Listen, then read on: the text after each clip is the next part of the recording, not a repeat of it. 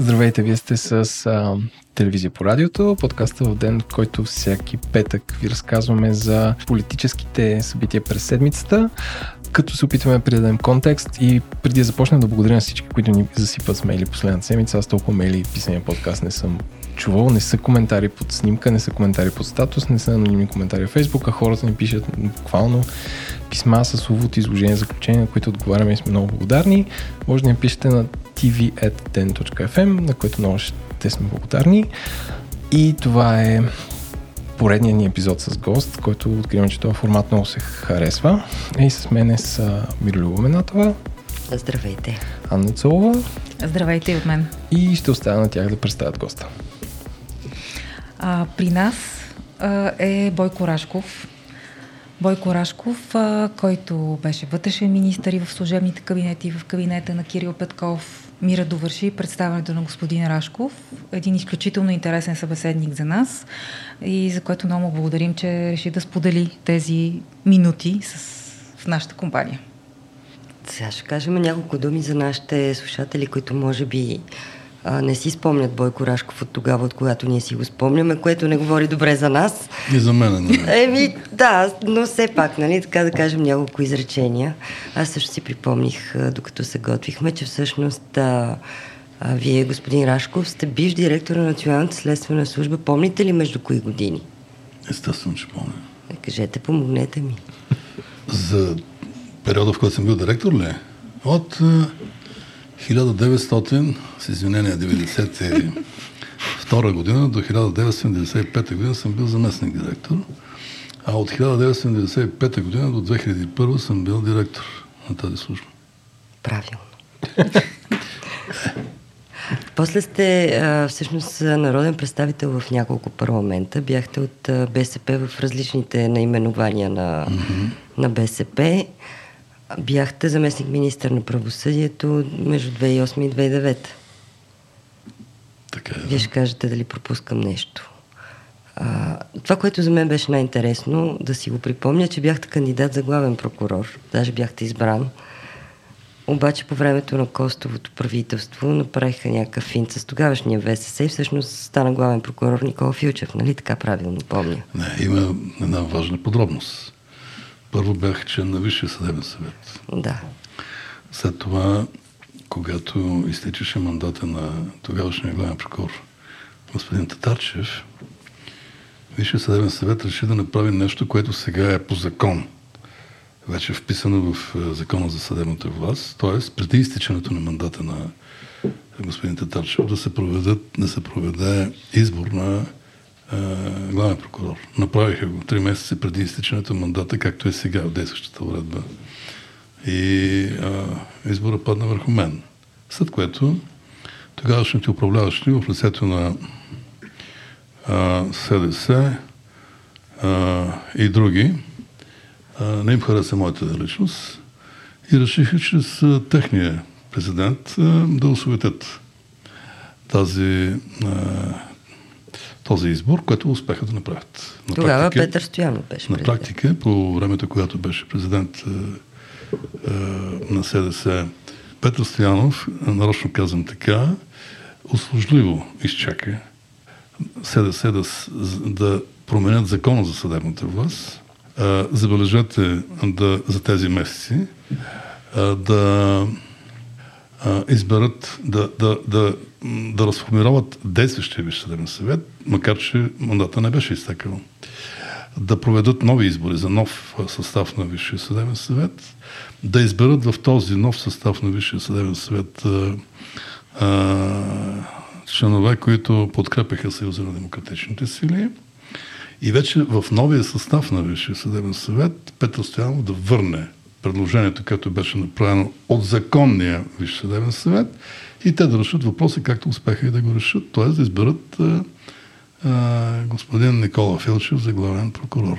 Бих казала нищо ново, ще се върнем в реалността. Това беше. към а, това, което казвате сега. И още един штрих към биографията на господин Рашков, министър на вътрешните работи в кабинета на Кирил Петков, по чието време беше арестуван Бойко Борисов. Не, преди това бях министър на вътрешните работи. В два служебни в кабинета. кабинета служебен.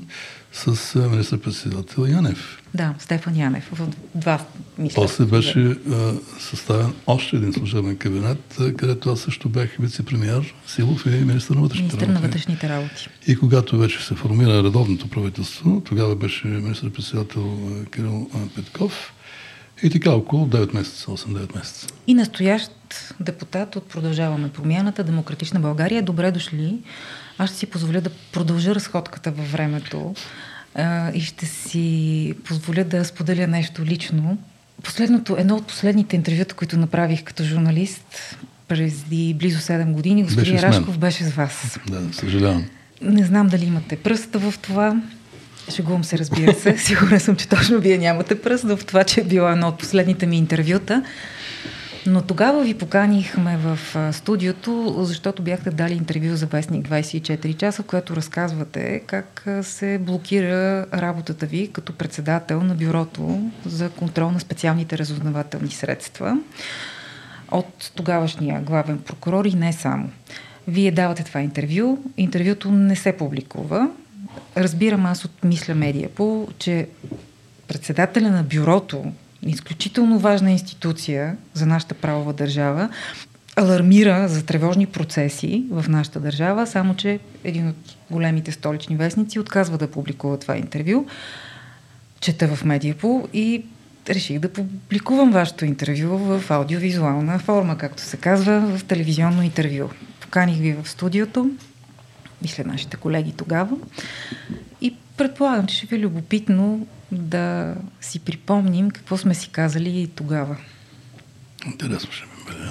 То не е само за нашите лични спомени, защото има сериозно отношение към събитията днес и събитията, заради които ви поканихме в нашото подкаст студио. Това, което се е случило с И- Гатев е постановка. Нали Ами, да, твърдя го с А на въпроса има ли не- нерегламентирано подслушвани политици, които не са удобни на властта, магистрати, които не са удобни на властта, журналисти, които не са удобни на властта, отговорът какъв е да или не? Има такива случаи. Това е отговорът. Да, Означава на ли, че човека. някой или някои иска да има масово а, и неконтролирано подслушване в България с а, средствата на службите? Аз а, до толкова, доколкото разполагам в момента с информация за причините за отнемането на достъпа, смятам точно това. И то смятам това и като органи, които целят това ограничение, веднага мога да кажа, че това са прокуратурата и Агенцията Държавна сигурност в България, които а, очевидно не харесват а, м, дейността на бюрото. Ето сега ще кажем на Държавна агенция Държавна сигурност и спец, така звеното, специалното звено на прокуратурата, че аз съм съдействал на моите колеги да въведат в своите молби до бюрото онези данни, които позволяват после безпрепятствено извършване на проверка. Така че имат основания да ми отнемат допуска до класифицирана информация. Смятате и ли, на че мене. по време на това интервю вие дишахте правилно? Ами, аз ще кажа специалното звено на прокуратурата след няколко дни. Ще ги изчакаме да видим. Последното, което казвам, вече сме в настоящето, записваме в четвъртък при вечер към 18 часа на 22 февруари. А, последното, което казвам аз преди близо 7 години е по повод ваша метафора, която правите в същото интервю, за това, който диша правилно му се получават нещата, който не диша правилно бива отстраняван и всякакви възможни пътища за развитие има, но не е в амплуато, за което смята, че, в което смята, че е добър. Така как е дишането ви тези дни? Преди това интервю, след него и в настоящия момент дишам свободно. Няма нещо, което да ме притесни. Така че, както може би сте забелязали, или пък е, хората, с които говоря, познати и непознати, те не виждат в мене различен човек, което, а, което за мен е едно признание. А, бедата е в това, че ето колко много време изтече, колко години минаха. Аз съм първия председател на Бюрото за контрол на специалните разузнавателни средства в нашата страна, който още в самото начало реши да постави контрола и наблюдението на процедурите за използване и прилагане на специални разузнавателни средства стриктно на законова основа, защото Между другото, тази материя за мен никога не е била сложна, защото аз съм хабилитиран преподавател в наказателно-процесуалното право и темата, която съм разработил на около 350 страници, касае точно и само специалните разузнавателни средства. И установих, че при практическото прилагане на тези тайни способи за ограничаване на основни права на човека, на гражданина у нас е в разрез с европейските стандарти и практиката на Европейския съд по правата на човека. Включително а, с едно осъдително решение на съда в Страсбург, по което всички недъзи в нашата система, а, на базата на която а, се нарушаваха човешките права, всички недъзи аз ги виждах съвсем ясно. И мислех, че наш дълг като членове на бюрото да положим необходимите усилия, за да можем да осигуриме на гражданите на законност, а, дори тогава, когато има наистина основания за тяхното контролиране, наблюдение с тайни способи. Тогава главен прокурор беше Сотир Цацаров, понеже споменавате в това интервю в откъса, който пуснахме сега прокуратурата, а наричате ДАНС с една абревиатура от не толкова далечното минало, а, Агенция Държавна сигурност, макар абревиатурата на ДАНС да означава нещо съвсем друго, защо и последва ли нещо, за да премине малко към настоящето, което не се различава много, както разбираме от изминалите 7 години. А, последва ли нещо от това, което казахте тогава, освен, че вече не сте председател на бюрото за контрол на специалните И проверката в парламента, средства. защото тогава имаше проверка назначена специална и няколко месеца по-късно имаше и заключение. Следствие на това интервю. Много добре помня. Първо, аз не случайно тогава, както се досетиха много наши колеги, приятели, е, и граждани, разбира се, не е случайно нарекох Държавната агенция национална сигурност агенция за държавна сигурност, защото нейните методи, които ние наблюдавахме във връзка с контрола върху специалните разузнавателни средства, които тя използваше, не, не видях аз никаква разлика от това как действа един истински тоталитарен репресивен апарат. Те не признаваха закона, по никакъв начин. Тоест какво безразборно слушане? Абсолютно. Някой, някой е нарочен ли, като неудобен и се започва да бъде слушан. Дори имаше една хипотеза с този човек, който сега се гласи да поеме председателското място на Движението за права и свободи, където беха инсценирали, че едва ли не хора са искали да го лишат от живот, бяха ги подложили на а, прилагане на специални разузнавателни средства и когато ние проверихме дали законно са използвани и прилагани, се оказа, че е в пълен разрез с закона. И ние тогава обявихме, че имаме действително констатация в тази посока с такъв резултат, което естествено, че не се хареса на тогавашните управляващи. Герб. И разбира се, тогава и ДПС. Е, така че дори този човек, който сега повтарям, е, се така приготвил се да стане председател на ДПС, започна да използва е, е, така израз, който предизвикваше дори смях. Е, въпреки, че никой никакви действия не... ги моите убийци. Моите убийци. Така беше. Просто как... Е, аз не знам. А тези хора бяха унавинени, но... но така ли, че Абсолютно. бяха, бяха... Абсолютно. Те осъдиха, някои от тях дори осъдиха държавата за това, което ние установихме, че те са били подлагани на незаконно използвани, прилагани специални разумателни средства. И не са искали да убиват Никого не са искали да убиват. Това въобще нищо общо нямаше, но изглежда на Пески, както сега му харесва да излиза пред е, камерите, за да придобива някаква популярност. Изглежда още тогава е имало такива намерения. Ние много добре помним, че те го беха предложили включително за председател на ДАНС. Спомняте ли си? По времето, са...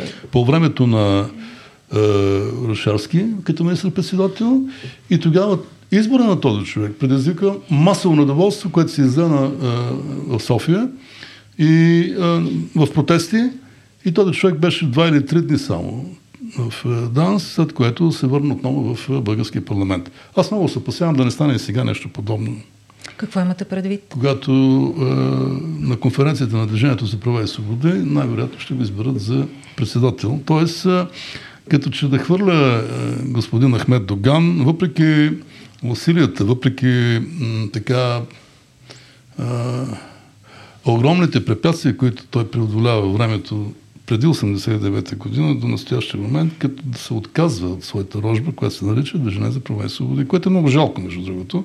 Независимо, че ние като граждани, като политици имаме своите бележки, но не трябва да забравяме това, че онзи, който е създал това движение, което в първите години след демократичните промени изигра своята положителна роля в нашата страна, този човек като да се отказва от това, което е сътворил и да го да даде в ръцете на един човек е изключително проблематичен като развитие, като поведение и включително моята информация е, че той не се приема добре от мусулманите в нашата страна. Пеевски включително, като дори като съпредседател. Включ, да, като председател, включително и е, българите изселници в е, Република Турция. Но това е работа, разбира се, на ръководството на Движението за права и свободи. Сега ще се върнем на онзи момент, това злополучно за вас специално интервю, когато последваха промени. Добро си го спомних, както да, се казва. Промени а, а,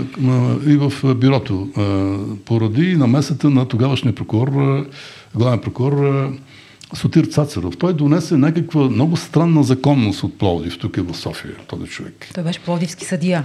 Да, той да беше пловдивски съдия. Наистина, аз се изненадах. Аз имах друго мнение, друго впечатление, но когато той стана главен прокурор, такъв главен прокурор сме нямали. Първо, за да започна да посещава, тъй като се е известно беше, че е назначен от Бойко Борисов и всяка седмица ходеше в Министерския съвет. Какво да прави там? Можем само да предполагаме. Тоест, изнасяла явно информация от прокуратурата, от следствените органи, запознавала министър-председател и той се издаваше, че това наистина се е случвало, защото всички чувахме, гледахме, виждахме как е, е, Борисов като премиер е, така си позволяваше едни речи пред е, ваши колеги журналисти и заявяваше заплашително, че другата седмица ще арестува този, последващата седмица ще направи друго, трето, пето, ще започнат разследване също други, ще гушне, помне израз, защото е, защото е уличен езика, ще да гушне някакви къщи, имаше предвид, вероятно, тези къщи, които бяха построени по линия на европейски фондове, и някои от тях бяха нарушили така закона. Къщи за гости, къщи, къщи за, за тъщ, гости. Да, къщи тъщи. за тъщи. Имаше там един, доколко помня, заместник министр, който действително пострада от тези закани, но както и да е. Александър Манолев, защо помня тези неща? Тези имена не мога да, да ви отговоря, но ги помня. Затова ви отстраниха телевизията, защото го помните, както и аз е, по някой път говоря това, което мисля, или по-скоро винаги говоря, което мисля, и затова съм обичайно заподозряван, че не съм така близко до властите. И какво стана сега, в крайна сметка? Сметка. Най-напред е, Цацаров започна да е, измисля начини, по които да ограничи е, правомощията на Бюрото за контрол на специални разнователни средства, който по дефиниция беше създаден по указание на европейските структури и във връзка с осъдително решение на Европейския съд в Страсбург по правата на човека, беше създаден като независим орган за външен контрол и наблюдение върху използването и прилагането на специалните разузнавателни средства, включително и дейността на прокуратурата на България в тази насок.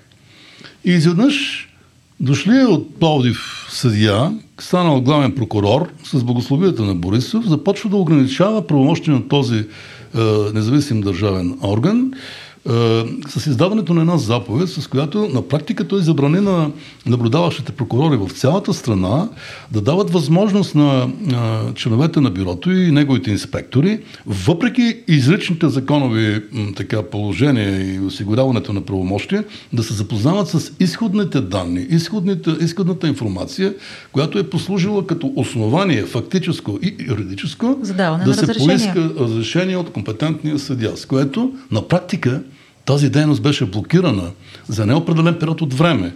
И забележете, това беше направено и във връзка с разклащането а, и на Кооперативна търговска банка. Тогава ние имахме сигнал, че там в самата банка е експлуатирано специално разнователно средство в кабинета на един от служителите, т.е. стационарен телефон и ни направи впечатление, и то на всеки разумен човек би направило впечатление, че основанието, което бяха използвали да поискат разрешение за подслушване от този телефон беше, че не знаят кой работи в този кабинет. Вие сега представяте ли си, има изпълнителен директор, да кажем, на банката, който човека си работи в своя кабинет. И изведнъж отивате, прочитате в съответната служба, как не се знае този изпълнителен директор в този кабинет ли работи или не работи в този кабинет. И решавате да го потвърдите с използване на СРС. Започваме да работим по тази линия и тази проверка трябваше да извършим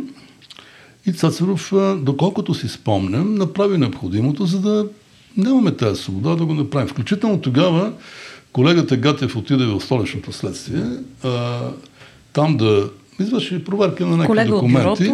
И... и сега забележете кой намира там и кой завърва. Там един съвременен герой, което е творение на Сотир Цацаров и градския прокурор тогава, може би е била Емилия Русинова, не знам. Там той се среща в кабинета с тогавашния директор на столичното следствие, най-голямата следствена служба, познате, познате от един път. Петю Петров, а, Еврото. Еврото, точно така. Това е творението на тази прокуратура към онзи момент, който е един от най-известните образи в момента в нашата страна и се занимава и в момента, аз съм излязъл от там, една цяла парламентарна комисия, специално назначена да изяснява и неговите, не, главно на Божанов. Е, на, на така наречения нотариус, нотариус, но и на Еврот. Но аз тогава предположих, а, предложих, извинете, да се захване и с а, и, а, тази а, комисия и с дейността на Петър Велков Петров, наречен общо, още Еврото. Господин Рашков, защо не сте член на тази комисия, при условие, че през вас е преминала доста голяма част от тази информация под формата на сигнали и като да. министър на вътрешните работи в кабинета Кирил Петков, вие сте, струва ми се, направили каквото сте могли да направите, но след това някъде всички данни, които сте предали за извършени престъпления, след разговори с всички свидетели от 8-те джуджета, Ивайла Бакалова и така нататък, и така нататък, някъде са отишли спад. Защо не сте член на тази комисия?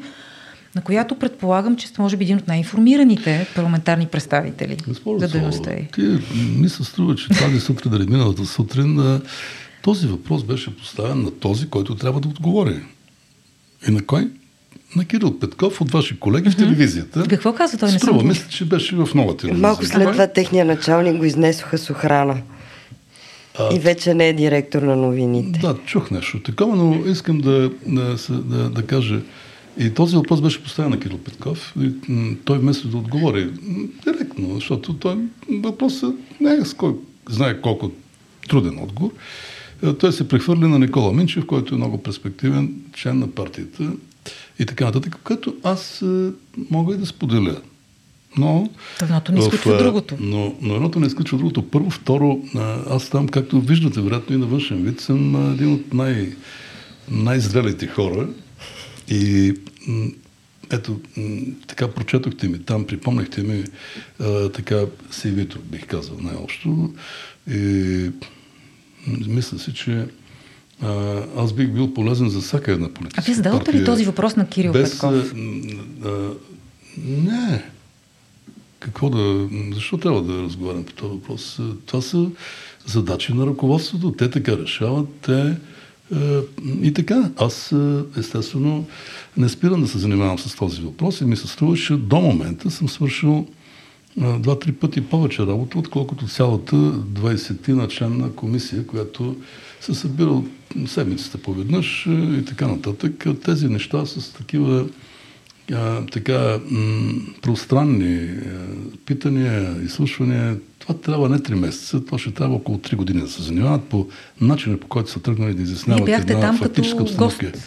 Преди Аз да дойдете при нас специално, защото между другото ме помоли съдят Салиградска, която като бях е, министър служебен, тя дойде директно при мен, аз не я познавах. И тогава, като ми обясни, разясни за какво и да реч, аз е, изпаднах така в е, много неудобно, защото позиция, защото вътрешното министерство също не е направило нищо. Само да припомним. Прокуратурата не е направила нищо. Тя, да, ще кажа, тя е пострадала от а, Божанов в такъв смисъл, че се явява той по дело като страна, тя е съдия по делото, след което Божанов а, с а, така арогантност и малко не бих казал насилие физическо, но психическо въздействие, е поискал тя да се отведе от делото. Там са двама съди. Тя и друг човек. Тоест, тя не се харесва на Божанов. След което тя не се отказва, следва и... канонада от поръчкови статии в съответните медии. Точно така. И тормоз. И най-изненадващото беше, че в парламента, сега, след обяд, беше, там присъстваше, моля се, в залата, където изслушвахме е, госпожа Цариградска, представител точно на тази медия, която беше е, така обстреляла като канонада също не разни е, така статии, така че да я поставяте в една неблагоприятна светна. Та, да се върнем. Тя беше един от първите, които дойде и разказа, и аз разбрах, че на нея никой не е оказал съдействие. На български съдия, който раздава правосъдие в държавата. Това коя година е, да кажем? Ами, а, когато аз се видях за първи път, това беше да. някъде, може би, е, юни, юли 2021 година. Където аз, големите медии мълчат по тези въпроси се, и мълчат, тя защото... отива при вътрешния министър и в малки нишови медии се появява нейната теза. След което пък е, така за очудване, аз бях нападнат в добрия смисъл на думата от много хора, които имаха повод да идват при мен да се сигнализират за нещо наредно. най-така известният човек беше след Цариградска беше Ивада Бакалова с вашия колега, господин Стайков от Антикорупционния фонд. Те пък ми пуснаха записи, пък аз имам охо за престъпна дейност и долавям от въздуха. И аз реших, че тук трябва наистина да се направи нещо. А, още повече никой не беше правил каквото и да било, а същевременно съпруга на Бакалова многомесечно задържан под стража в спецпрокуратурата. И като вече започнах да се ориентирам а, каква е схемата за изнудване на хора и че Божанов е в центъра на това, след което дойде, трябваше да предприеме мерки. Дойде бившата съпруга на Божанов, която разказа потрясаващи неща за а, не само за семейния им живот, а и за това с какво се занимава той. След което дойдоха, дойдоха семейство Златанови, Илия и Явор. Един по един, тъй като тогава не беха в добри отношения. Героите от и замет, и бюджетата, там, от разследването на антикорупционния фонд. Тоест там бюджетата плюс заводите и замет в Гара Искър, в Дупница и така нататък. Хора, които бяха ограбени от тази група, там пък вече беше, се появи следващия Еврото. герой, Петър Велков Петров, Еврото. И Любена. Бившия директор, любимец и очевидно на Цацаров, нали? Творението на бившия главен прокурор. И затова някой като ме пита, добре, до къде стига? И аз винаги казвам, и до върха стига. Ама кой е върха? А, кой е върха ли? Ми тогава да продължиме. Нека да си припомним тогава една среща, която излезе звукозапис от нея в банкия, в дома на Борисов, където е един прокурор, който много искаше да стане апелативен прокурор, отишъл да се моли за пост на кой? На министър-председателя, или той тогава не беше министър-председател, но на лидера на партия ГЕРБ. И когато... Да кажем, че той е прокурор е Кокинов. И не това е Кокинов, разбира се, той излезе Кой е в медиите навсякъде и там, струва ми се, да не ме лъжа паметта, беше един бивш министр на земеделието, Мирослав Найденов. Найденов, да. И а, излезе тази а, така, реплика на Кокинов, че той, Бойко Борисов, си е назначил Цацаров. Той Ти си го избрал. И това ще влезе, и това си остава, и ще бъде историческа фраза за това как в нашата страна политиците се съобразяват с Конституцията, която предвижда, че главният прокурор в България, като във всяка демократична страна, не се избира от политиците, а се избира от съдебната власт по ред, който Конституцията и Закона за съдебната власт предвижда и се назначава от президента. И то формално и Гешев беше избран от Но както вие описахте... Това ще продължиме. Да. Така ще продължим сега и до другите. И когато ме питате къде е върха, аз го търся в банкия. Ако някой иска да го търси на друго място, моля, нека да каже, аз ще помагам.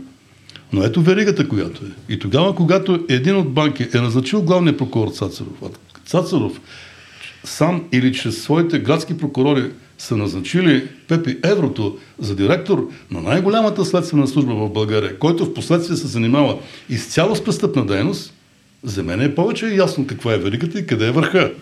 А пък може да почнем сега и за другия. И за него можем да обясним по същия начин. Другия тъй като той, той, той, той, той, той, той пък е споделял, ние можем да кажем, дали е вярно е друга тема. Ние не сме разследващи органи в момента, но той е споделял и има такива свидетелства, че зад него стои другия, следващия главен прокурор, който пък призна, че наистина е присъствал и ходил, посещавал СС клуба в близост до, къде? До спец. Прокуратурата и спецсъда. А, и освен това, че зад него стои един политик. Кой? Който се гласи в момента да стане председател на Движението за права и свободи. Така че, когато говорим за върха, ние това трябва да имаме предвид, да не говорим, че включително Гешев, таки, такава е моята информация, и като министър на вътрешните работи, че а, кандидатурата на Иван Гешев е обсъждана и от а, Борисов, и от а, а, Перски. Така че а, върховете няма защо, да се, няма защо да, да се криеме, да се пазим. Ето един български съдия в лицето на Цариградска в момента е отново с охрана. И в тези дни, когато тя се е подготвила да се яви в а, комисията, за да даде сведения пред тази комисия, до сега присъствах там, тя е получила още няколко заплахи, не само за нея, а и за децата й. Тоест, какво означава това? Цялото общество трябва да бди, защото това означава следното. Бушона Божанов е отстранен или, както каза един негов бивш адвокат на Цире, е поставена лепенка, той е отстранен но с действията по заплаха по отношение на Цариградска означава, че престъпната група продължава да, да, да работи. Че тя не се е задоволила само с убийството и отстраняването на Божанов, а тя си е поставила и други цели. Всеки, който а, подпомага по някакъв начин а, разкриването на истината в тази цялата верига, е потенциално заплашен, застрашен ще видим от какво. И затова има пък наблюдатели, анализатори, които казват, че най-вероятно ще има още жертви, което е страшно. Което... Ето това коя поредна жертва е? Защото реално Божанов не е началото. Ако вземем още от Каро, Каро след това Алексей, Алексей Петров, Петров, след това Пепи Еврото изчезна и сега И не се знае. И, и сега се... е Божанов. Аз Каква... споделям това. Да, Аз споделям това че вероятно има такава поредица, защото а, съответна там мафиотска структура а, има интерес тези хора да бъдат премахнати. И ще цитирам нещо, което каза а, съпругът на Ивайла Багалова, Денков, в едно телевизионно изявление, където той, той сподели, че когато са имали проблеми с това изнудване за тези 100 000 евро, които са казали на госпожа Бакалова, че трябва да се платят, за да може тези а, притеснения, задържане под стража да се преустановят. Да се реши. А, и те са отказали, се е обадил и е говорил с а, господин Денков, а, кой кой? Алексей Петров, който е казал, не, не, плати си, за да нямаш проблеми. Питам се, просто като човек. Има ли връзка между такива, като Божанов, като Пепи Еврото, Алексей Петров и други? Имаме ли основание да направим такава логическа връзка? Просто имаме. Съвсем и, и, и всички действат по, по един и същи маниер. Както се казва в криминалистиката и в процеса, това е модус операнди. Тоест, един и същи начин се използва. Дали ще използваш един и същи начин да изнудваш някой, да го принуждаваш да прави едно или друго. Дали ще разбиеш по един и същи начин една каса. Дали ще извършиш едно убийство по начин, който този се е подготвил извършителя да ги да, да осъществява съответното престъпно деяние, това се нарича в правото, наказателното право модус операнди, т.е. един и същи маниер, един и същи начин, чрез който се осъществява. И аз съзирам в тези няколко лица, които са разчистени напоследък, една такава логическа връзка. Наивен ли е въпроса, кой... извинявай, Мира, Наивен ли е въпросът, който ще задам сега? Комисията, парламентарната комисия, от която идвате, от чието заседание идвате, дали има намерение изобщо да стигне до високите етажи и да освети неосветеното? Не. Тя няма такива намерения, няма такива задачи. Тя, ако имаше такива задачи, щеше да се постъпи. И аз съжалявам, че моите колеги от продължаване промената не настояваха да се формира комисията на поне паритетен принцип. Защото това е демократичното. Когато... Имате предвид по-вътре да има от всички парламентарни паритетен групи? принцип означава, че от всички парламентарни групи в пленарната зала, примерно се гласува да имат по двама или по трима представители, всички да са равни. А сега второ, как е? Второ, ръководството на тази комисия да бъде предоставено на, на опозиционна парламентарна група за да се гарантира и да се каже на обществото, ето, ние сме спокойни, ние управляваме, но ние сме спокойни. Нас няма кой да ни а, заплаши с факти по тази линия и за това ние ще дадем, нека колегите от опозицията да ръководят, да планират, да изслушват и ние ще участваме, но нека те да ръководят. Не, ние нямаме тази още политическа култура, за голямо съжаление и а, това малко а, лично мене ме разочарова, защото все пак от две години в нашата страна се влияе една нова политическа партия, продължаваме промената и би следвало те да са носители на новото, Обаче, на промяната, но не го виждам. Какво за голямо виждате? съжаление. Не го а виждам. какво виждате? Ами виждам, че те, наред със своята опитност, не могат да предложат ново нещо ново. Ето, дори при структурирането на е такава, една такава комисия, която в момента има изключително важно значение за стабилността в обществото. Как си го обяснявате? Ми, вероятно от неопитност. Или страх? Ми, не толкова от страх, защото те нищо лошо не са направили, но а, а, от неопитност. Главно, струва ми се, това е причината. Вие казахте преди малко, че ако говорим за върховете, вие ги виждате в Банкия или Бойко Борисов, плюс Далян Пеевски. Как се чувствате в една и съща парламентарна зала, където би трябвало да са народните избранници, а не престъпници, ами... с тези хора, да. които вие виждате като върха на мафията? Аз и двамата ги виждам с едни и същи очи. Моите очи виждат нещо, което много други хора не виждат. И затова аз не мога да се прегръщам с тях, както някой го направи. А, тъй като а, не може обществото да вижда подобни завои в политиката, които не се отразяват никак добре на имиджа и на бъдещето, на перспективата на една партия. Ако аз като министър на вътрешните работи съм видял и съм се убедил в едно а, обществено опасно поведение, нека така да го нарека, от страна на единия или от страна на другия, който беше обявен, забележете, за феномен в нашата страна, за комбинативен и така нататък. Но и санкциониран по Магницки. А пък и обявен е от Штатите и от Великобритания за, по закона Магницки, че се занимава с корупция.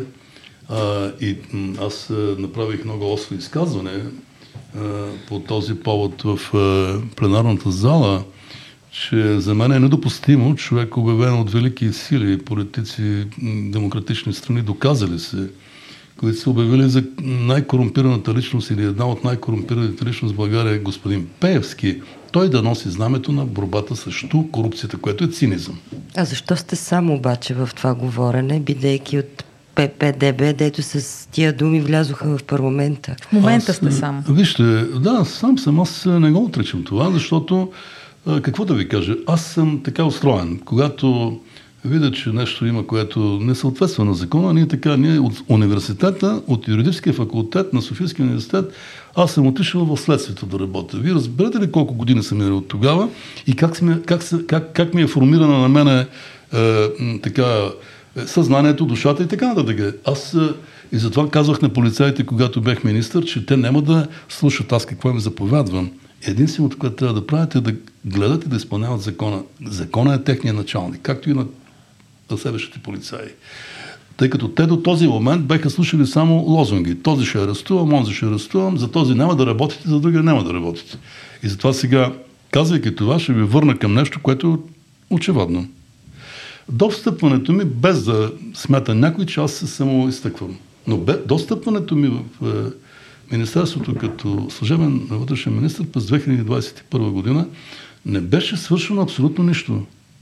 По повод а, Божанов по повод Пепи Еврото и функционираха с пълна пара както 8-те джуджета, така и СС клуба и посещаване обилно, ако мога така да кажа, от магистрати, прокурори, съди и така нататък и така нататък. И нещо, което ми се струва, че днес в една от телевизиите а, се появи Илия да. Златанов. Това щях да... И неговата адвокатка, която какво каза? Каза нещо, което ако аз го кажа, някой ще каже, ето той се самоизтъква. Но и благодаря много на колежката, която каза така.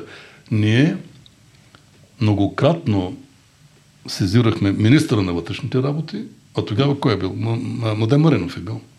С а, а, молба за съдействие И той не обърна абсолютно никакво внимание. Тоест, той се е отнесъл равнодушно към това, че а, Златанови семейство а, са били под ударите на бандитите в страната, а и на някои служители от Министерството на вътрешните работи. И прокуратурата. И прокуратурата. Спецпрокуратура. И спецпрокуратура.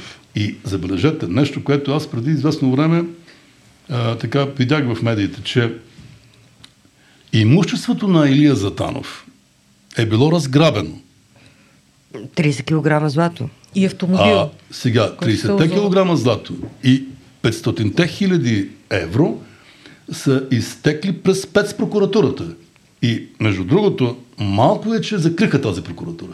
Трябваше да отидат на съд, не да ги уволняват сега или да не ги уволняват, а на съд. Тоест те са иззети И- като какво? Като все едно Те са веществени били доказателства, след това са веществени доказателства, след което са изчезнали и, и не са връчени на тези хора, от чието домове и сейфове са иззети тези ценности, А, са а са дадени съвършено други лица.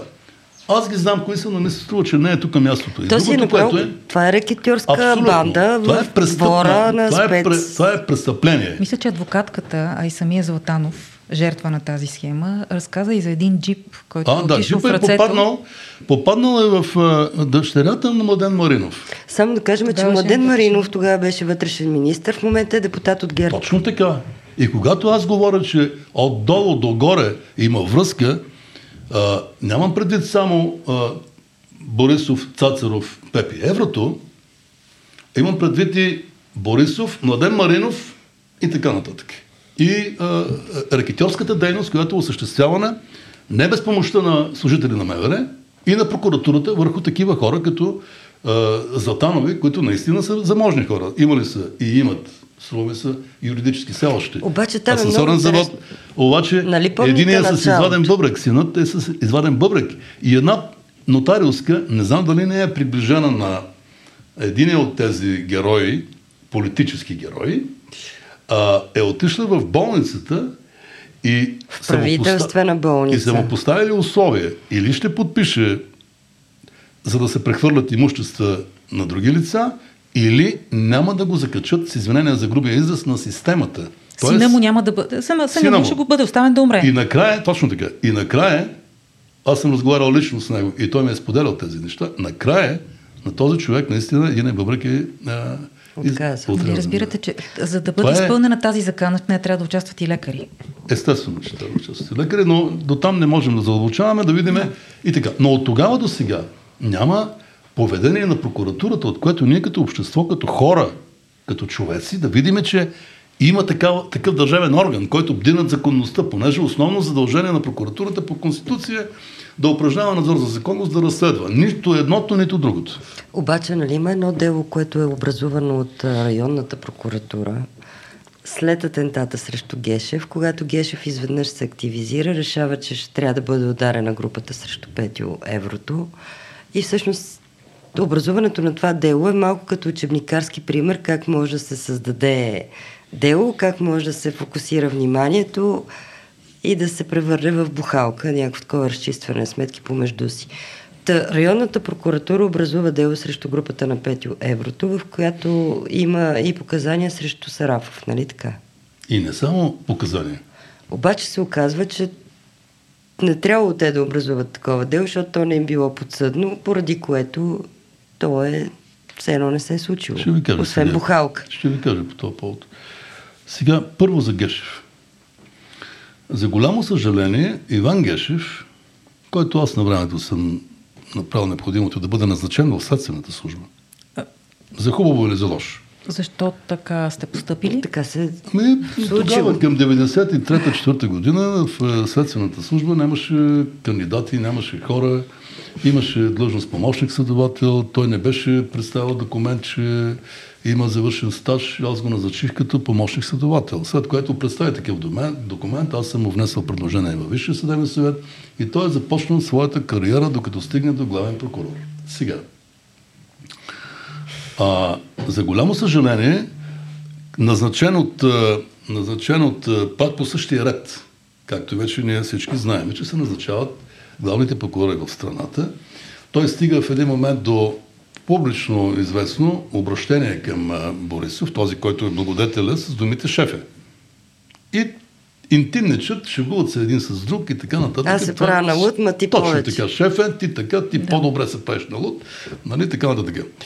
А, този човек бездействаше през цялото време, докато беше е, главен прокурор и, за съжаление, още в началото върха на неговото поведение беше нахлуването на тежко въоръжени лица от а, Бюрото за защита, който той беше още от времето на Цацара, всъщност а, премина към главния прокурор, който той ползваше за всевъзможни задачи, включително за неговата персонална лична охрана в президентството.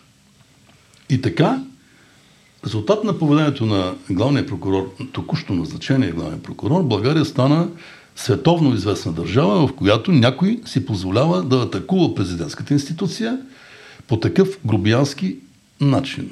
Няма такъв, няма такъв друг случай в света, или поне на мене не ми е известно. И последваха протестите през И последваха 2020 година. протестите срещу двама души. Един беше Борисов, политическо лице, и другия назначение от Борисов главен прокурор, който се обръща към Борисов с е, е, обращението, разбира се, шефе. Сега, през цялото време той беше около 3 години е, главен прокурор, по отношение на политически лица нямаше абсолютно никакви процеси. Макар че имаше е, данни за извършване на престъпление, включително от министър-председателя и лидер на е, ГЕРБ Борисов. И всички помните и, а, а, и Мишо Бирата случая и други, да не ги изброяваме сега Ма всички. да, там не останаха живи свидетели. Така. Те да. починаха от инфаркт всичките. Да, и да. Ваню Танов, Много- и да, Мишо много Бирата, странно, да. и жена му на Мишо Да, Бирата. много странни така съвпадения. А, Само звучката не знам какво става. Нали? съвпадения. Имаше там един Да. футболист, де Но Борисов е жив. Добре, че Борисов е жив. А, и на практика с това прикриване на а, престъпна дейност, която беха убедени всички, че той осъществява и Гешев не си помръдна пръста. А, и всъщност Гешев можеше и пропусна изключителен професионален шанс. При толкова много доказателствени материали, които съществуваха, той можеше да стане най-известният европейски прокурор в страната, ако си беше изпълнявал задълженията по Конституция и закон. Е, той не знае- за друго. той знаете, той че- трябваше само това да прави. И ако беше направил това, никой нямаше да смее да го изхвърля от прокуратурата Мислите ли? унизителен Той отказваше начин. дори да привика Пеевски за свидетел Именно в съдебно по КТБ. заседание По по КТБ. Вие искате да арестува... Така. И се съгласи, че какво значи Д точка, П точка, че не е Дилян Пеевски, а, А кой го е съкратил, това вече е друга тема. И Ревърнатор защо го е съкратил? Защото в наказателния процес не може така да се съкръщава. Там всяка дума трябва да се изпише, включително ако изречението е цинично. Така казва закона. И сега интерпретацията, какво се разбира под Д точка, П точка и всички помниме тефтерчето на Затанов и там имаше такива абревиатурки. Да се удари. Имената да се удари, той да се удари, но не беше Искра Фидосова, не беше Цветан Цветанов, не беше Бойко Борисов, не бяха тия, това бяха някакви други съкрещения. Това в кръга на шегата за слушателите, разбира се. Ние сме говорили много пъти тук в нашия подкаст И за затова сега е Гешев пропусна тази възможност, защото имаше наистина обилни доказателствени материали. Обаче- Включително по отношение, забележете сега, по отношение на Чекмеджа Гейт. Борисов откровено си казваше, че има една Мата Хари, която е идвала там. И все едно тя е носила чанти и куфари с евра по 500 купюра и едни килчета по джобовете това момиче е слагало. Той заспива след съответното развлечение, тя ги слага, снима ги, след което си ги взима, вероятно пак си отива с тях. Той казваше, че знае коя е. Така. По нашия закон обаче, той е разпитван като свидетел. Като свидетел, той е длъжен да каже истината. В противен случай отговаря за лъжа свидетелстване по силата на член 290, алинея първа от наказателния кодекс. Той не каза на прокуратурата, коя е тази жена, или поне на обществото, не стана ясно, казал ли е, не е ли казал. Даже аз съм го чувал в медия да казва, че е, как се, тя е мъжа на жена, как така ще каже. А, и по такъв начин той осуети а, установяването на достоверни факти и в този случай. И прокуратурата се съгласяваше с това през цялото време. През цялото време, благодарение на обращението шеф е. Шеф е така, шеф е така. И на практика Гешев и загуби не само тази възможност, този шанс. А, а, той на практика за три независимостта на цялата прокуратура, която прокуратурата може и ползва по силата на Конституцията. Там пише и от този принцип няма по-демократично в нашата Конституция и в нашия закон за съдебната власт. Това осигурява възможност на всеки следовател, на всеки прокурор, на всеки съдия да се свърши работата по съвест и възоснова на доказателство. И когато ти се откажеш от тази си независимост, ти вече не си магистрат, ти не си нито прокурор, нито съдия, нито следовател. И си отивай там. Къде там? В изпълнителната власт. Да се подчиняваш в армията, в МВР или близко до Борисов, да му отдаваш и да чукаш токове, да отдаваш чест всеки, всяка сутрин, обед и вечер. Знаете, не, си за, не си за съдебната власт. Не си, но той седеше там. Искам да ви върна обаче на конкретния въпрос, защото онзи ден стана известно, че какво пише в постановлението за прекратяване на това разследване, което е наредено от Иван Гешев и изпълнено през Невена Зартова на районната прокуратура началничката и в което има вътре свидетелски показания, които уличават Сарафов за връзки с Петю Еврото. Поръчано разследване да се направи в районна прокуратура, което според градска абсолютно не е трябвало да се случи там и не е било законно, което всъщност цялата тая документация и свидетелски показания ги фърля в коша. Не съм много убеден в това. В районна прокуратура наистина са събрани данни за дейност, която така клони към престъпна от Пепи Велков Петров Еврото. Не дайте да мислите, и просто това е малко известно, а, по това дело, което е образувано, не са работили, а, не е работил само този прокурор, който после е обвинен. Uh-huh. Работили са няколко души. Така, е, поне три или четирима. Това е първо. Второ, ангажиране се по законовия ред служители, разследващи полицаи и оперативни работници от главна дирекция борба с организираната престъпност. И сега. Извършване са претърсвания в помещения, където е обитавал Пепи Еврото и където се очаква да се намерят носители на информация, флашки, млашки и така нататък. Намерени Документи. са. Според това постановление са намерени. Така. То не е един протокол само. Те Няколко са множество пъти. протоколи за претърсване и вземане, при които наистина са открити и иззети такива материали. След което, като са приключили дейността, включително един от прокурорите на базата на тези факти, на тези данни, е съставил постановление за привличане на обвиняемия на Пепи Петров Еврото. Издали са Европейска заповед за арест. Издали са Европейска заповед за разследване. А, и тези документи са съставени в отсъствието на еврото, който всички знаем, че се обяви за изчезване. От тогава Даже, изчезва, тогава го няма. И сега, в следващия момент, това трае за около 10 на дни. А, реалните прокурори, които не ги подценявайте, те знаят кое могат и кое не могат. И тъй като виждат, че по един от наказателните текстове, по които те са обвинили еврото, те не могат да провеждат разследване, а това е от компетентността на градска прокуратура и на това основание пращат всички материали на градска прокуратура. Градска прокуратура вместо да продължи разследването, да кажем, като назначи експертизи относно тези иззети вещи и да установи има ли релевантна информация в тях, няма ли и така нататък. Тия документи, как се попаднали на тези места и други подобни, прекратяват делото без разследване. И се пита в задачата защо. И моят отговор е следния.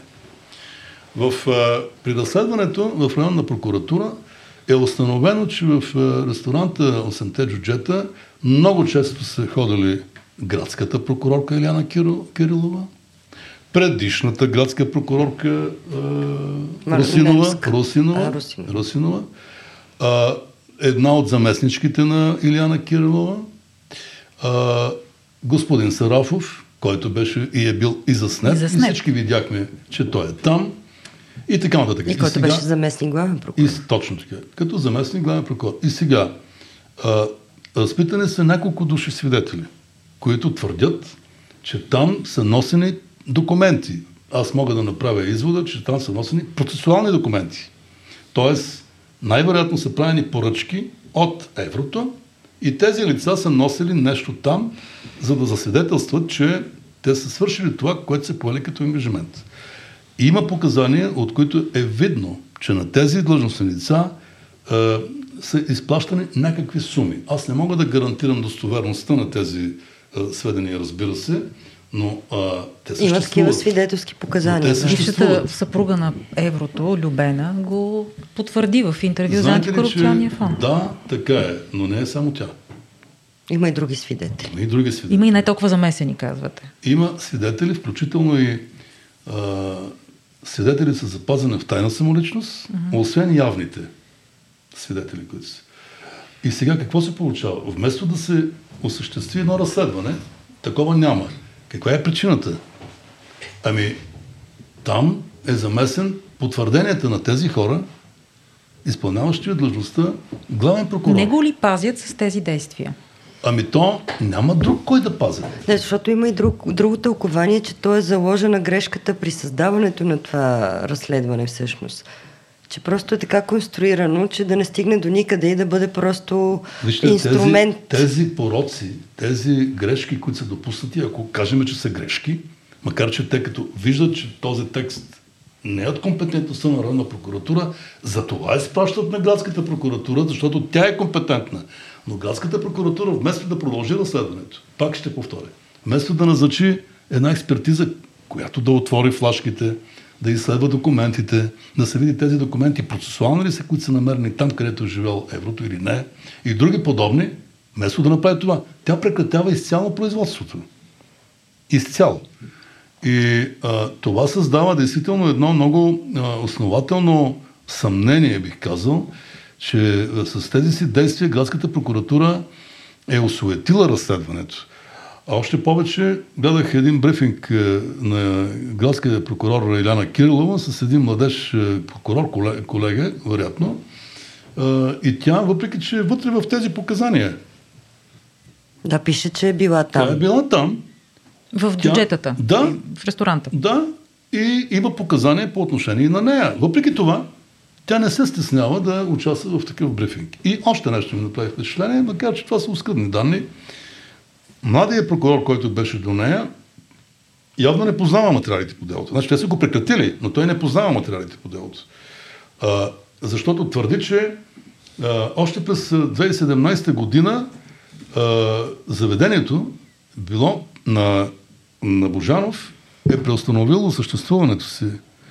Но той не е разбрал, не е прочел, не е проучил, че преди да създаде СС клуба, Божанов е имал подобно заведение до самата съдебна палата. Тя е била съвсем близо там. Но в момента, когато се създава спецпрокуратурата и спецсъда, той е обмислил и е започнал да предприема необходимото да премести клуба с наименование да СС клуба до спецпрокуратурата и спецсъда. Трябва, трябва да направи една каравана, такова като за хот-дог и, и да ги мести пред различните Аз искам да, да им е удобно. Искам да, да ви близо. питам, вие успяхте ли да разберете защо седяха полицейски коли пред 8-те джуджета? А, това е много интересен въпрос. Как никой... Аз, да, разбрали се? Бях, бях, бях, бях назначил временно за директор, защото м- освободихме, или не, преместихме предишния директор на столичната дирекция и а, така временно а, бях пуснал заповед за Данов да изпълнява тази функция. Който сега е на гранично. Така. Много хубаво помните. А, и а, докато е там, и тъй като този въпрос трябваше да намери отговор, имало ли е, немало ли е коли а, пред 8-те джуджета, защото а, много често всички ставаме свидетели как а, полицейските служби започват да се оплакват как нямат коли, как нямат състав, как нямат хора. А в същото време всички в квартала са виждали, че там стои непрекъснато една кола, а тя е поне с двама-трима души в нея. Значи, от една страна в столицата няма достатъчно полицаи, които да ходят по улицата и да контролират, но пред заведението на ПП Еврото, там безотказно стоят. И а, освен това, твърди, твърдеше се, че шофьор на Пепи Еврото е бил брат, брат на или близък друг на а, бившия вътрешен министр Младен Маринов. Пак неговото име Тоест, се появява. това, за което говорим е, че Ама установихте ли вие вече като вътрешен министр Раджеба ще на база на какво? Ще продължа. И поставих задача на Затанов да провери по всички възможни начини, включително и с а, а, техническите средства, които имат там, тъй като всяка една кола е оборудвана технически и то е много добре. Кои са били там, кои са осъществявали тази охранителна дейност, кои коли като номера и така нататък. И така. Вместо да установи това, Затанов, той започна да не заблуждава започна да изпраща полицаи, които даваха изявление, те не помнят, не знаят, не са били и така. Тоест, те саботираха усилията на ръководството да разбере кои са тия коли, кои са тия длъжностни лица и така. И когато аз освободих мястото на министър на вътрешните работи, изведнъж, не знам по каква причина, с какви заслуги, Затанов беше а, преназначен за главен директор на гранична полиция в нашата страна. И аз оставям на вас и на вашите слушатели да, а, да помислят каква е причината, защо така, дали така е трябвало да стане или не. Толкова ли няма друг човек, който наистина да заслужава това? Още повече много граждани свързваха службата на Златанов с протестите през 2000 Той беше шеф на охранителна. година. Той е бил тогава ръководител в този период от време. Но, но беше възнаграден с Ама той пост. Младен Маринов беше ръководител в 2013 по времето на протестите и вижте как му тръгна кариерата. Да. Така че, ето така се А добре, а колко време отнема да се провери дали, например, Божанов е бил сътрудник на МВР или на А, някоя друга служба? Така, вижте, какво да ви кажа, може би около 3 минути. Вие проверихте ли, когато дойде при вас а, Ивайла Бакалова и другите да свидетелстват срещу него? Ама тогава, как е, да проверяваш човек, който нищо не знаеш за него? Изведнъж може ли човек да се сети? Освен това, има друго. Всички там служби знаеха, че само министъра може би не е знаел и екипа му, който е там, но те нямат интерес да разкриват такива факти, защото ако той е секретен сътрудник или не знам си какъв там още, или както хората по-кратко казват агент, Доносник. той е регистриран там някъде. Има а, служител, трябва да има, който да го ръководи. И сега какво се получава? Ако отговора бъде да, да, бил е а, такъв сътрудник, доносничал е на службата на МВР и конкретно го е водил еди кой си оперативен работник, представете ли си а, пред какво е изправено нашето общество? Представете ли си? Тоест, имаме един, който уж помага на МВР, не знам с какво е помогнал, и същевременно около 150-200 измами, свързани с имоти в а, София и не само в София. 150-200 измами. Щом като адвоката Коев го помни още преди 20 години и му е бил защитник по такова дело, значи той е функционирал безпрепятствено 20 години, включително правейки и експлуатирайки заведения, в които да а, прибират там а, прокурори, съдии и други. Въпросът е, че чадъра му е може да сложен прави мрежата. отдавна. Така. И въпросът е сега, а, тази мрежа за престъпност е била известна на някой служител на МВР, да не кажа на цели служби на МВР. Ако и, е тези, бил и тези служби са бездействали. Тоест, обществото е оставено такъв един като Божанов да върши каквито пожелая престъпления и от тази гледна точка ние можем всички да сме убедени, че е поставен полицейски чадър върху него. А това е единичен случай ли? Защото много се е Не. говорило за това, че на времето всичките имена Не. от ВИС, от СИК, те са вече Не. покойници, че Аз всичките вече са били казах, но сега сътрудници. ще го повторя. Аз се натъкнах с помощта на моите колеги там, разбира се, защото, вижте, не е работа на министра, министра е политическо лице, но аз имам а, афинитет към това, все пак а, и съм полагал усилия, там където има недостатъци в работата, най-общо казано, да бъдат отстранени, да, да тръгнат нещата както трябва, по закон да тръгнат. Но се натъкнах на случай, който по идентичен начин подобен тип с 40-50 записа за криминални деяния, включително присъди и така нататък, е бил ръководен от един високо поставен служител в дирекция на националната полиция и, освен това, с постановление на прокурори му е била осигурявана охрана в течение на години наред от полицията. Този криминалният проявен тип И съжалявам, че нямам тая дипляна да ви я покажа за какво, е, какво представлява. Аз тогава, а, нали, всичко в а, такива едни срокове, много забързани, а, бил съм за, а, такъв а, служебен министр, после И добре, така се случи, пак, но аз отстраних а, служителя. Обаче, И го пратих в а, а, командировка дългосрочна в а, Смолен. Хайде така ще кажа. Смолен. И когато така ми изтече мандата, ако мога така да се изразя, те го върнаха пак.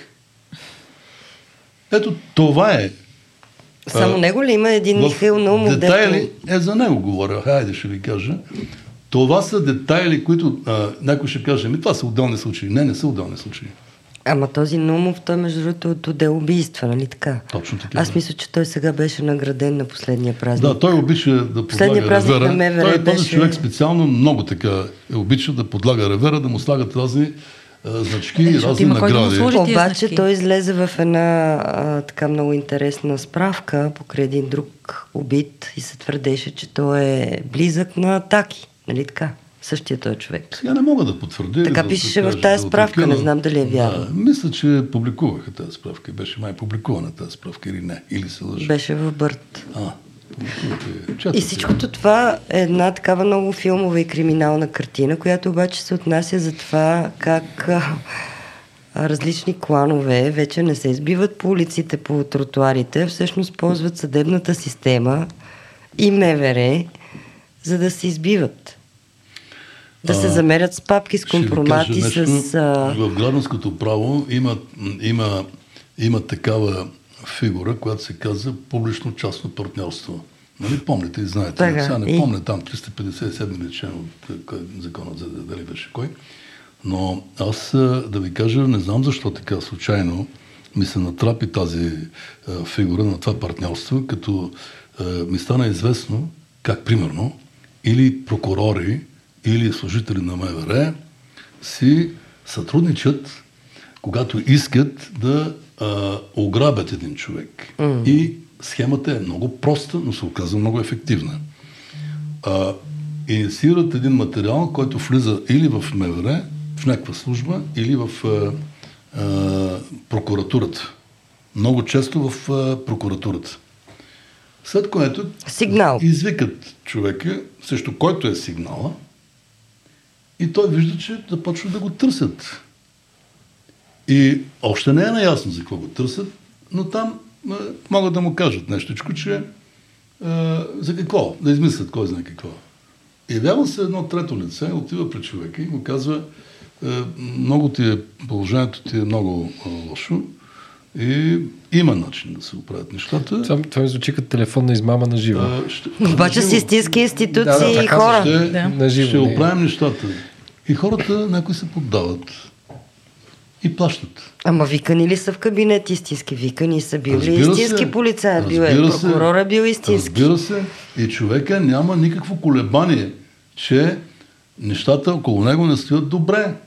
Той фактически се мами както от а, измамника, такъв като Божанов, а той е участвал в а, стотици подобни схеми, така човека е заблуден, защото вижда прокуратура, вижда МВР, вижда служители, вижда всичко. И за него няма съмнение. Сега, а, и затова сега този, който се е показвал пред хората, примерно Божанов, Осветен е. той е вече осветен. Той не е нужен, той е бушон. Върши работа, да. Тъй като той е опасен вече за горните етажи, Като и те го отстраниха. Така че тези, които се занимават и искат да се занимават с такава дейност, ето от вашия микрофон искам да ги предупреда, че те са на мушката и във всеки един момент, когато станат неудобни, ще ги отстранят. А знае ли са как се поръчват убийства? Вие сте следовател. Е, хубава работа. Че има групи, които е, е, се занимават с такива неща и има ги както в у нас, така и най-добре, е, по-безопасно е да ги вземат и да, да ги наемат от е, други държави. Защото обикновено се е пратени, известно, ама да. много сложни схеми се казват. Обикновено, че еди кой си го поръчали от Колумбия и така нататък. Обикновено обаче нещата са в България и те се знаят. И обикновено става въпрос да ни лични мотиви и нишките са проследими. Защо има толкова малко разкрити поръчкови убийства? Не, в една малка, проста да, България, не да мога да се кажа знае. конкретно, защото трябва да ги почнем поръчковите убийства едно по едно. Е, включително може да не се разкриват и по допуснати грешки. Първоначални действия и така нататък. Може да са умишлени, може да са, е, както казвате, нарочно. Може поръчителя да е така малко по-добре законспириран, да не се издава. Може непосредствените извършители също така, както вече подчертах, да са граждани на друга държава. А може и да са да кажем убити. от Украина. Да, после могат и да бъдат ликвидирани и те самите, за да се заличат изобщо следите. Така че а, причини различни. Как ви звучи това, че всъщност единственото, което се случва в съдебната реформа е убийствата по улиците? Работи съдебната реформа. Че един убиец си е свършил работата и нищо повече не се е случило. Съдебната реформа не е това. Не е това, което се направи. А, тя, съдебната реформа, за мен е като човек, който е израсъл в нея. Да кажем, аз влязох е, млад човек, сега вече съм, а, имам внучка на 18 години. А, не е това съдебната реформа. Това, тази реформа се прави просто за, а, така, за имидж си прави някой, а, предстоят избори, а, да се хвалят, че ето, на, ние направихме съдебна реформа. Това не е съдебната реформа. И не беше необходимо включително да се правят такива генерални промени в самата Конституция, а целите, които м- да бъде наистина ефективна съдебната система, се постигат по друг начин. Както виждаме в момента, например, ние не можем да предприемем действия срещу, айде ако може, по отношение на главния прокурор, тъй като има адхок прокурор, който е, вече би трябвало да функционира, но на по-низките нива ние не можем да направим това. И затова, поне по моите разбиране, така, без много да е, се замислям, казвам, че е, там трябва да настъпят наистина промени в е, наказателно-процесуалния кодекс. Аз дори при е, едно обсъждане, даже бях внесъл един проект е, за промени в тая насока, е, бях предложил едно от нещата да се, да се предвиди, че ако има престъпление извършено от, е, да кажем, от следователи, разследването да се извършва от полицейски разследващи органи. Защото иначе в момента, както е уредбата, по НПК, следователите се разследват от следователи. Тоест, единия от единия кабинет, ако някой, ако комшията му, съседа му извърши престъпление в другия кабинет, той ще го разследва. Разбирате ли какъв е абсурда? Предложих го това, но те казаха, а не, това не може да го направим, защото а, ще се водят политически процеси. А сега какви процеси се водят? Никакви. И, и защо се отнапред смята, че се водят политически процеси? Нали, за да се започне едно разследване, трябва да има доказателствени материали, трябва да има данни за това, че някой е извършил престъпление. И да се гарантира, аз съм убеден в това, че а, няма да има ведомствена намеса, да кажем, на следовател, който ще води разследване на своя колега от друга институция. И сега това не се прие с такива едни неоснователни мотиви. А, но след като се въведе механизма за разследване на главния прокурор, ние просто можем да допълним този механизъм, като свалиме нивото, нивото, до което този главен прокурор адхок може да разследва, да бъде по отношение на съдии, на прокурори и следователи. А, тогава не мисля, че някой би възразил на подобно увеличаване правомощията на такъв е, е, главен прокурор. Другото, което може да се направи, за да се избегне изтичането на информация, да се скъси пътя на процедурите, е не да чакаме при образувано производство само главният прокурор да може да направи искане за разрешение да се използват специални разнователни средства, а самия разследващ орган, който води разследването фактически, да се обърне към компетентния съдия и да направи такова искане. Хем ще се получи економия, хем ще се предпази изтичането на информация, защото колкото повече лица научават, че се предприемат такива тайни действия, шансът да се изтече информация е много голям. И това не се направи. Или пък по отношение не само на спецсредствата, по отношение на претръсване, изземване и така нататък. Господин Рашков, заплашвали ли са ви през годините? Разбира се. И семейството ми, и децата ми. Какво се е случвало? Какво ами нищо не се е случвало. Как, Аз... как, как, как сте заплашван? Ами, имах един такъв по-стар телефон и там получих едно съобщение с имитация, че някой чужденец ме заплашва. С грешки умишлено, като си речи. Някой м- такъв Какво един... пишеше там? А, главно насочени към а, дъщеря ми. Нали, че тя е съдия. Дъщеря ми и така. Но аз а, не казах да не се притеснявам. А вие как го преживяхте? Аз а, се опитах да намерим, да се намерят, да се открие този, който от него получи това съобщение, но естествено, че това не може да стане. Има ли други механизми за заплашване? Е, механизми, колкото, е колкото щете механизми, има най-различни, зависи от творчеството на този, който ги отправя тези заплахи. Ето сега виждам, че много по, по, по, по много по-модерен начин се заплашва, заплашва Цареградска, например. Значи, Какво първо, грубиянската история е да отиде някой в съдебната зала и да я заплаши. Да. После, тъй като вече няма го този, това плашило го няма в съдебната зала, те го застреляха. Сега пращат един имейл в съда, къде те работи. И те и казват, че децата и с бетон ще бъдат хвърлени в езовира. Тоест, гледат филми, виждат какво е правила мафията в други държави и използват подобни а, заплахи към един човек, който иска да си върши работа. Това ли сподели съдия Цариградска преди малко? Аз го знам отдавна това. Да, така е. Това е вярно. И тя го каза в заседанието на тази комисия. А, така че, вижте, има и друго нещо. Ако някой се плаши от подобни неща, трябва да се намери друго поприще. Така че, а, така да се каже, рисковете на професията не можеш да ги избегнеш, щом се хванеш на това хоро. А, но въпросът е да продължа по-нататък. Освен с тези процесуални а, промени, които трябва да станат, но когато аз ги предложих, забележете сега. Когато аз ги предложих и ги аргументирах съвсем а, ясно, защото не всеки пък е длъжен да разбира тази материя. Аз съм все пак доцент а, по наказателен процес, преподавател съм от 30 години в университетите в страната, както и да е. Тези промени, които аз предложих, се подкрепиха от Възраждане. Включително и от нашата група. И стана една жена, така ще я нарека, която а, напоследък стана конституционен съдия. И виждате ли колко неловко се получава? Тя ми е била студентка преди години. Наистина е неловко. И тя е, направи едно изказване, което един човек от е, култура не може така да говори за своя преподавател, за своя учител и, и така нататък. Аз съм направил едно предложение за промена в закон, което влиза в моите възможности като народен представител. И човек трябва да се отнася с уважение към това. Тя не го обори, защото и не може. Но каза, че тези промени може да се родят само в моята комунистическа глава. Това и беше възражението на юрист с високи професионални и нравствени качества, достоен да отиде в Конституционния съд на Република България. Жалко за България с такива конституционни съдии. Господин Рашков, Христо Иванов е дал едно интервю в Дневник тези дни, където казва, че темата за борбата с корупцията ще реши съдбата на това управление.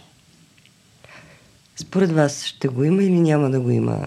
Тая сглобка ще се разглобява или нещо друго ще се случва? Аз ще ви кажа... В контекста на борбата с корупцията, как гледаме, че много се е засилила. Нещо ще ви кажа в тази връзка. Първото, което трябва да кажа е, че аз лично не се намесвам в чисто политическата работа на председателите на партиите, които са в сглобкали, в а, организирани политически групи или как се там, както искате така ги наречете не коалиции, коалиции, каквото искате това. А, сега, що се касае до корупцията, тя не е от вчера. За съжаление, господин Христо Иванов беше правосъден министр в правителството, едно от правителството на Бойко Борисов. И си подаде оставка, защото най-общо казано тогавашното правителство и в лицето на министър-председателя се отказа да се бори и по същество с тази корупция през промяна Аз в Конституцията. мисля, а, че спомена в Конституцията. Mm-hmm. Тоест той беше изготвил проект, така, който но те не го уважиха. Да. И затова той се оттегли. Сега, а, не съм убеден, че а, това е причината, истинската причина.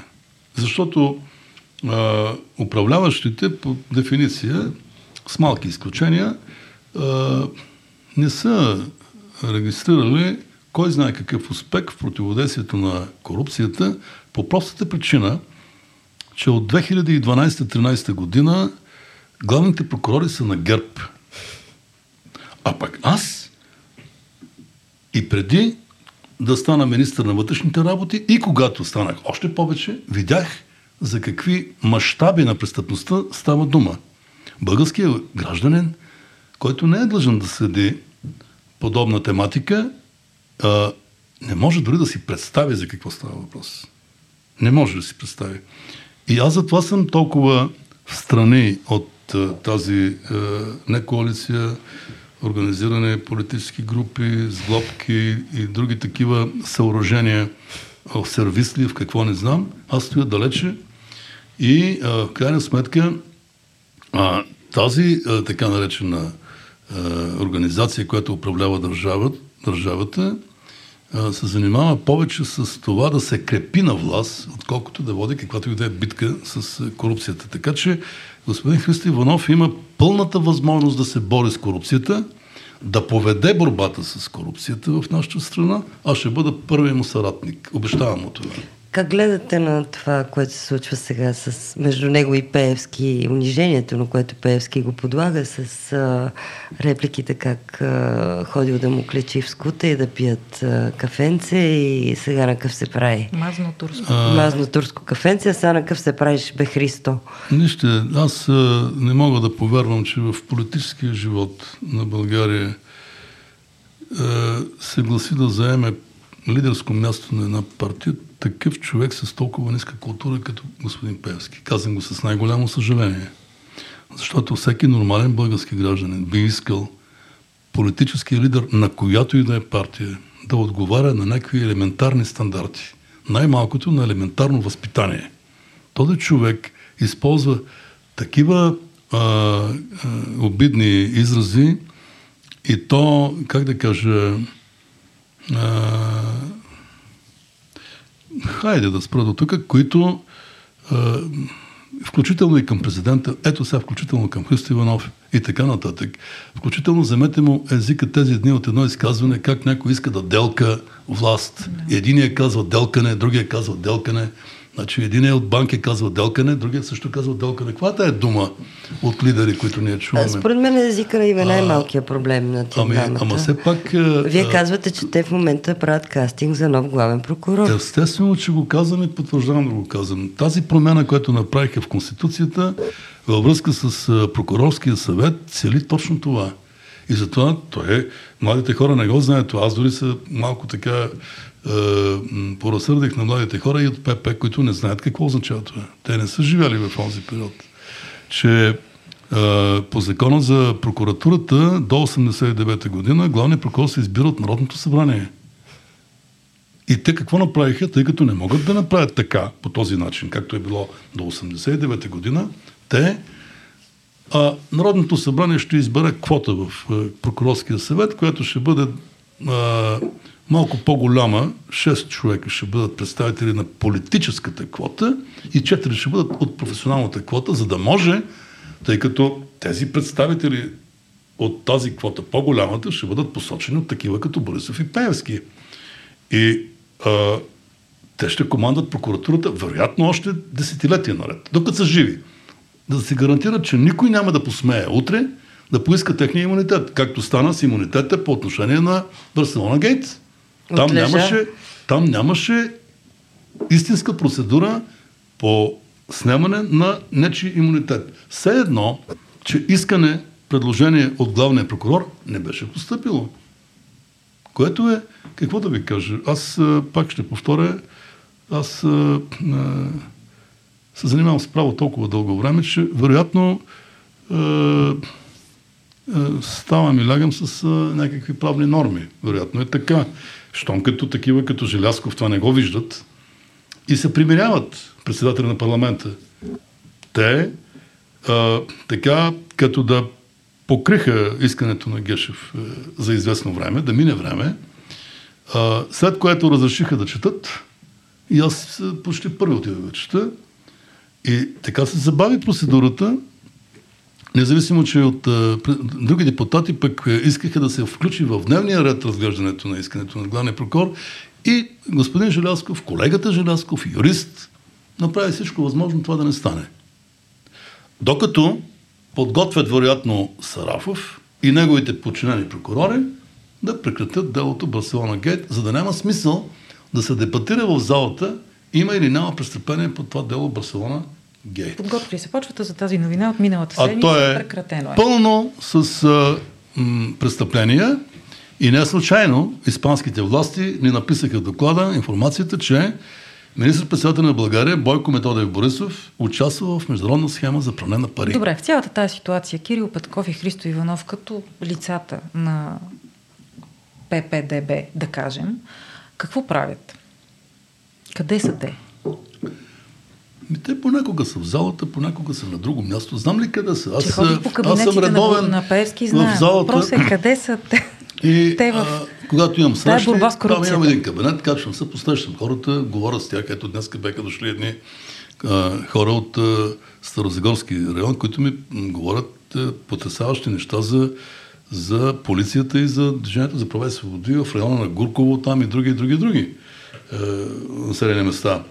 А, и ние, вместо да имаме едно, една партия, която да истински да си заслужи а, така наименованието Движение за права и свободи, ние имаме една партия, която а, движение за нарушение на закона. Кой са сетите закон? Свързан по време на изборите главно с купуване и продаване на гласове. Обаче изглежда през последните години сте разпознат от много хора, които да отиват при вас и да ви се оплакват в различното ви качество. Ми сигурно някакво доверие им вдъхвам, не знам защо е така. Това ми е допълнително усилие, но аз го правя, между другото, с удоволствие, защото къде да отидат хората? Какво да направят? Те не могат да отидат в местните структури, там, къде да отидат? Всичко Лошото е е- подчинено на местните, така да се каже, феодали. Да, да, да, Едни или други добре. политически партии там излъчват някакви ръководни длъжностни лица и които постъпват чисто политически. С едни хора, които се оплакват от е, партията, която те представляват, те въобще не говорят. Не им вършат никаква работа. И така. Да, Вие не се ли чувствате малко като Мунчо на селото, като арменския поп? Защото реално да, вие имате много голямо доверие, имах доверие към вас. Обаче оттам нататък какво всичко останало, за което вие Да ви разказвате? кажа нещо шеговито. По някой път се чувствам като Дон Кихот, но мисля, че това е много достоен герой, литературен и исторически. Безспорно е така. Въпросът е цялата тази картина, която и вие нарисувахте, познавайки я по-добре от нас. Как може да се промени при положение, че на първия ред на парламента стоят Стоят и от уния- зад колисието. Най-голямата както се победа казва. на Кирил Петков, както той самия каза. Сега това е малко... Аз е, искам да си правя шега с тези думи. Той е млад човек, може да е искал да каже нещо друго, но прозвуча лошо. Какво искал да каже? Че са вече Какво искал да каже автора? Нека да поразсъждава. Автора, ли, лирическия герой, вероятно иска да каже, че на предните редица стоят едни пълнички мъже, а, които м, не само филии с мас а, а, закусвали, а почнаха после да опитват от асфалта, от Българ Табак, от а, Кооперативна търговска банка, от незаконното и нелегално произвеждане и продажба на цигари и така нататък. Но сигурно не мога да ги изброя всички, но един от тях съсипа тютюно производството, въпреки че електората на партията, която той иска да оглави, се състои от а, български граждани, мусулмани, които се издържаха, една голяма част от тях, с производство на тютюн. Това искам да кажа и мисля си, че а, демократичният процес като че ли в България а, не върви, а напротив задълбочават се негативни тенденции, като гледам кои са партийните лидери у нас. Те, понеже са партийни лидери на партията, чието народен представител, аз затова ви попитах къде са тези партийни Е, сега не искате лидери. да говоря срещу ръководството на е, Продължаваме промяната. Аз съм казвал многократно, това са млади хора. Аз съм е, там, за да им помагам и го правя. Включително и, е, разбира се, по по-различен начин, откакто от, е, отколкото е, виждам, че го правят младите хора. Те е, Разбирам ги, но аз мога да кажа на ръководството на нашата парламентарна група, на нашата, всичко, което мисля. И те го приемат. Сега, друг е въпросът, че допускат грешки и всички ги виждаме тези грешки, но аз вярвам в тяхната така чисто сърдечност, тяхната почтеност. Иначе, ако загубят тази вяра, аз наистина трябва да вземем някакво решение. Но за момента мисля, че грешките са от неопитност, а не от някакви корисни Грешки на растежа ги наричат. Един последен въпрос от мен. И те са от една година е, горе-долу, като самостоятелни политици, които са в парламент, горе-долу. Не са от 20 е, е, години или от 130 Въпросът е дали успяха да ги подхлъзнат, дори ако ще използваме те, то може би наистина да са били кафе Христо Иванов и Делян Певски, но дали успяха да ги подхлъзнат на тая мазнина? Аз съм убеден, че те правят това, защото м- тези партии, по-старите, са много по-обиграни и могат да го направят в различни посоки, естествено. И аз съм виждал как ехидно се усмихват понякога е, представители на тези партии, е, поставяйки ги в е, много неловка ситуация понякога и като парламентарна група, и като лидери. Каквото направи днес и Делян Пески. Наистина последен въпрос от мен. Ще има ли избори сега, заедно с европейските парламентарни избори? А, какво да ви кажа? Това е въпрос, на който човек винаги може да сгреши, ако даде някакъв категоричен отговор. Към днешна дата, четвъртък вечерта, на база на крамолите от деня. Не, те имаха такива сблъсъци преди. Да, да, именно. Затова казвам. Така че все ми се струва, че това е някаква буря в чаша вода.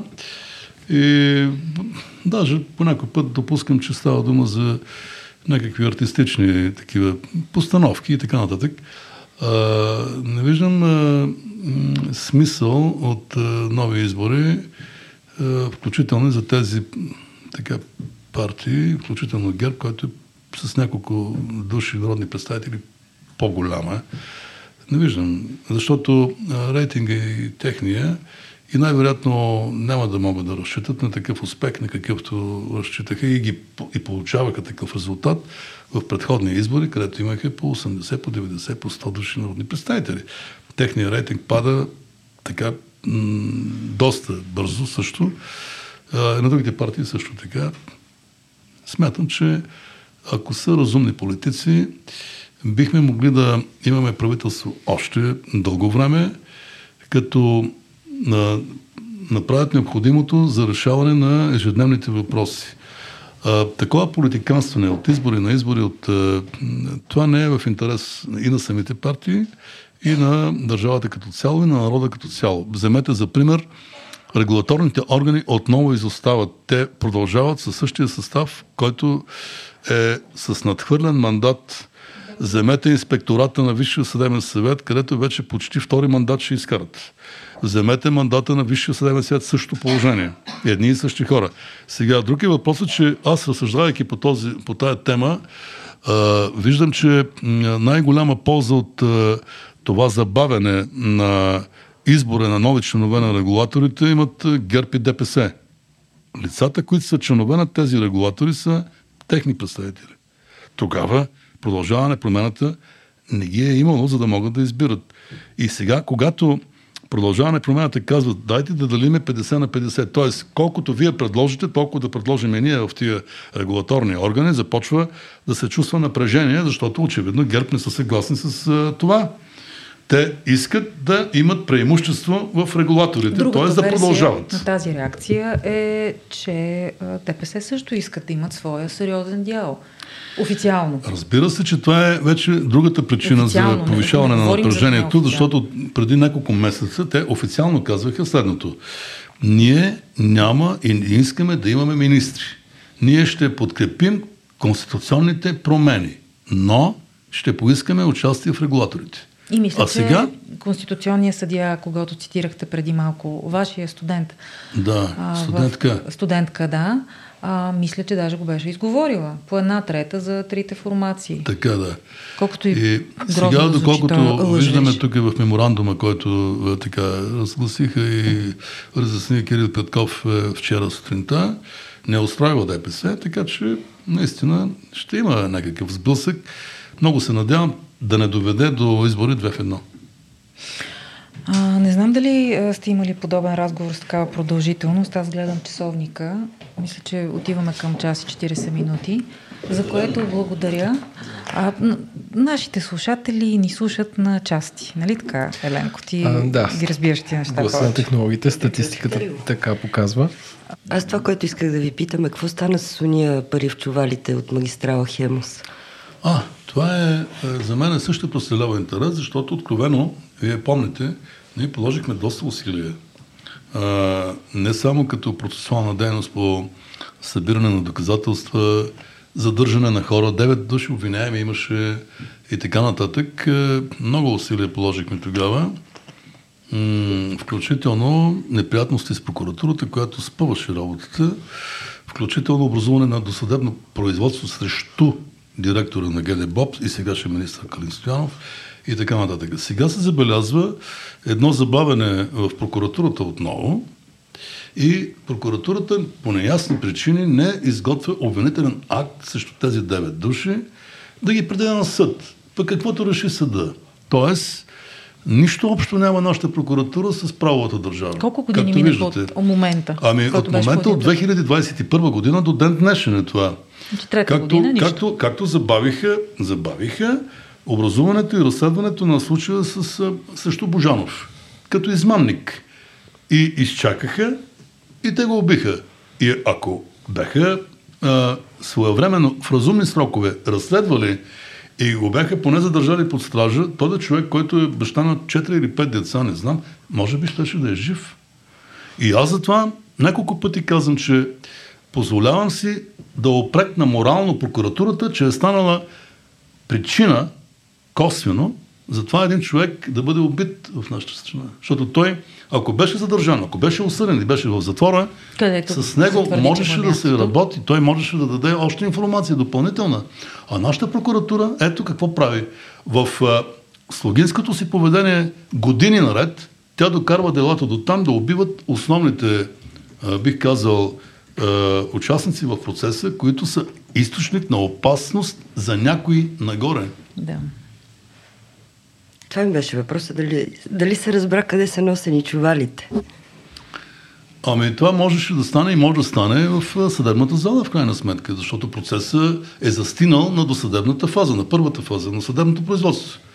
И затова казвам, че нищо общо няма нашата прокуратура с правовата държава, нейните принципите за правовата държава и върховенство на закона. Прокуратурата у нас не спазва закона. Много позитивен край. Съжалявам.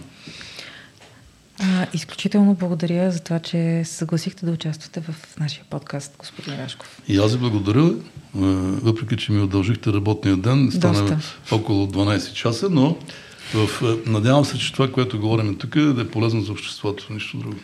Много благодарим. Аз запомних това, че вие в, като лайт мотив казвате, че спазването на закона ще ни оправи, било то от Гешев или от който и да е. И това си го вземам като личен как, извод. Добре.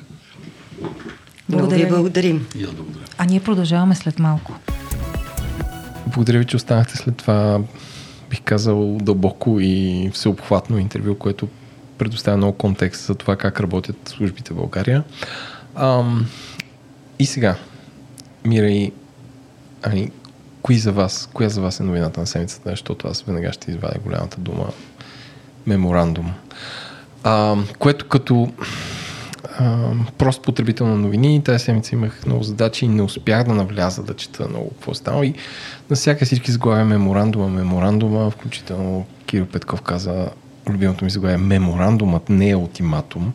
И вече тотално за мен е като потребител на новини, като граждан, който иска да е информиран, а, тази седмица се превърна в едно буквално измислене на някакъв нов термин, както беше с глобка, както а, по едно време българската общественост научи думата джиросване а, по крайни акции на Левски. Така че новото нещо е меморандума, като моята теория, че миналия юли, когато това правителство встъпваше и просто трябваше да се разберат нещо, за да тръгне влака, защото евро, защото Шенген, защото се изтърват ни пари по плана за не знам си какво. Тогава просто не са се били доразбрали партиите и в момента сме свидетели, в момента на ротацията, че се доразбират докато влака се движи, да сменят вагони. Вие, вие какво мислите? Ами аз съм склонна да се съгласи с това, което казваш. Харесва ми тази метафора. Ние сме във влака обаче. Така е. И това не ми харесва много в лично качество. Ако трябва да кажа какво ми харесва и какво не ми харесва, но в този влак сме всички. А, иначе, мисля, че и след тази седмица с предложения меморандум стана ясно, че тези хора истински желаят да продължат да управляват заедно и мисля, планират да го правят дълго време. Така ми изглежда. Това е твоята прогноза. Да. Мира? Въпреки обидите, включително и публичните унижения, които едната част на тази сглобка, макар и не официално обявена ДПС, подлага, да кажем, ППДБ вербално, за което ще стане дума след малко. А, за мен има много висока доза на блъв в а, това предложение, по-известно като меморандум. А, продължаваме промяната Демократична България, които предлагат на ГЕРБ СДС равно разпределение на броя кандидати, избирани за членове на съответния орган. Цитирам от така наречения меморандум. Това е така нареченото, по-известно като делкане наречено от Делян Пеевски, да си делкат 50 на 50 държавата. Той така го вижда и всъщност а, тази ситуация показва две неща, едно от които е раздразнението на Делян Пеевски, че него го няма в тази схема. В делкането този път не го броят. Десислава Атанасова вече в Конституционния съд и не може да отиде в сутрешния блок на BTV да каже, че трябва на три, а не на две да се дели. И той се чувства някак пренебрегнат, като интересно, че когато коментира, казва няма нищо за хората. Той е в ролята на хората. Другите са другите и за хората няма. А, в това блафиране на Продължаваме промяната Демократична България обаче, според мен те са подценили реакцията на ГЕРБ. Те си мислили, че на Бойко Борисов много ще му хареса това, което те му предлагат, но може би поради младост, наивност и не знам още какво друго, всъщност не са разбрали, че той също не обича да дели. И обикновено той предлага, а не на него му предлага. То това е по-скоро проблема. И, и, и предлага... предлага... А, той се беше сетил да предложи или в смисъл, що според той... те са инициатор? Те са инициатор, защото са подценили играчите на масата. А и спасяват малко положение и имидж. А и може би спасяват Като имидж, вдигат да. ръка, за да имат водеща роля, защото до сега това, което вижда публиката, техните избиратели, не само техните избиратели, че те са едни последователи. Те следват. Е, не бих го красил толкова крайно. Е, айде сега и ти знаем, че си чувствителен на тази тема. Не, бе, не, просто казвам, че не, не бих казал, че, че, че е черно и бяло и че те са последователи, нищо, нищо не са е свършили. Черно, да, последователи не означава, че нищо не са свършили. И те в малки зонички са свършили доста неща, но голямата картина, това заради което и Христо Иванов в интервю за Дневник заявява, че е залога за продължаването на съществуването на тази сглобка или там както ще я наричаме, борбата с корупцията. Можем ли да се съгласим всички тук, че тази борба не е мръднала на йота? Борбата за Конституцията. За корупцията. Корупция. С за корупция. Не за корупция, с корупция. С корупция. Борбата с корупцията. С корупцията. Нищо по същество не се е променило, напротив, по силата на обстоятелства и осветяване на една или друга личност, част от този голям корупционен процес, започнахме да разбираме малко повече неща, но те са ни свеждани и са ни разказвани от малки и по-големи медии, особено по-големите, по-конюнктурните, по силата на това, че е решено да ни разкажат за това, което ни разказват. Защото един е осветен, вече не върши работа и може да тръгнат малко медиите, се поупражняват на тема разговор за корупцията, защото да не бие толкова на очи, че нищо не се говори и така нататък и така нататък. Пак влизам в песимистичната нотка, пак влизам в ам, черното, даже бяло няма, ти викаш черно-бяло, то няма черно, бяло в това, което аз в момента говоря, но, но, но по отношение на борбата с корупцията нищо не е мръдно и ми се струва, че може би ПП и ДБ, повече ПП, защото те бяха по-инициативни с меморандума, искат някакси да измият очи. Правим нещо, предлагаме нещо и е там на първо място е тая борба и тая съдебна реформа. Именно, съгласна съм с Мира, блафирайки и смятайки, че за това ще се съгласят, както до сега се съгласявали. Партньорите ще борим тая корупция, ще правим съдебната реформа.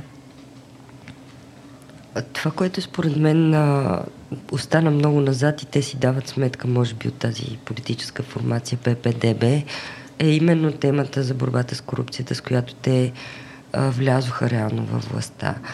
И не знам дали си правили проучвания или нещо друго, но просто може би са разбрали по някакъв начин, че тая темата с евроатлантизма няма да ги изкара на, на добър край. По някакъв начин трябва да върнат в началото и да се заговори отново за корупция, но само по себе си е доста лицемерно това да предлагат именно на ГЕРБ. Да си делят а, регулаторите, опитвайки се да върнат темата за корупцията, защото всъщност в момента поставят а, някакъв избор. От едната страна е Делян Певски, от другата страна е ГЕРБ. Сякаш това са някакви много различни неща. А всъщност те не са съвсем. Аз не, пак да кажа, че моята теза, че едно време са се разбрали и сега се доразбират, не пречи на вашата теза, така е. че това не е станало mm-hmm. по начина, по който се доразбират. А, и тук да дам любимия пример, че 2018 година, когато след изборите в Германия Ангел Меркел състави последното си правителство, преди да се отегли от политиката, коалиционното споразумение между партиите там, които са доста по-сложни и доста по-голяма държава е 127 страници. А тук имам чувство, че на два телефонни разговора и и три смс-а се, се е направила. И в чат приложение. И в чат приложение се е направила сглобката и се действа. Но да, и в предварителния разговор, където ти каза, че ако тук има написано а, споразумение, то може би е незаконно и те хора ще влязат в затвора. то, то, това, което се случва или може би ще се случи, айде черногледството да си пусне, да го нарека така, няма как да бъде описано в някакъв политически документ. Затова по-малко странички. Така 4, 5, 6. Ще се борим с корупцията, ще влезем в Шенген. Пък какво точно ще се случва по край борбата, какво точно стои под тези добри намерения, етикети, м- няма и да разберем. Пак съм черногледа, така ли? Не, аз, то е малко такова като, как да кажа, ам, а, в тази стая, като вляза да записвам в четвъртък и така ми пада пердето и не, вече не, не ми прави впечатление за... Добре, може ли да кажа за, нещо интересно? За черногледството, както се едно, ако Христо Иванов говори за борба с корупцията, нали, абсолютно вече съм, а, как свикнал да кажа, си. да, свикнал съм. Ето нещо позитивно от седмицата. Давай. Безна... Безнаказаното пране на пари разкачва България от западната финансова система. За влизането в сивия списък на тази институция, която се занимава с това, тук има една абревиатура, ще има неприятни последствия за финансовия сектор и цялата економика. Статия от Капитал от 15 февруари. Тук, тук сега слушателите ще кажа, че вие си чери пиквате статиите. Избирате най-гадно. Ама не, това е, ето това е човек, който... И тук пише с болт, ще качим линк. България е практически в черния списък на тая организация за пране на пари и финансиране на тероризъм. Тази неприятна новина мина в сянката на местните избори. Но няколко месеца по-късно първите ефекти вече се усещат от българския финансов сектор и бизнес. И така нататък. Всъщност България е в някакви черни списъци на различни нива в различни сфери. Това не е чак толкова шумно. Това минава под радара, затова не се говори. Но всъщност в следващия момент, когато стане ясно, че България няма влезе в еврозоната, когато някакви хора с пожелателно мислене искат, едни такива работи ще имат значение. Или няма да имат. Защото никой няма да каже, ей, тук ако се бяхте борили с корупцията, ще щяхме влезем. Тук става въпрос за прането на пари. А тук има ни задължителни неща, които България трябва да въведе. А тя не ги въвежда. Кои са те? Давай. Много са. Добре. Пише ги после. Задължителни неща. То е малко като съдебната реформа. Те са свързани.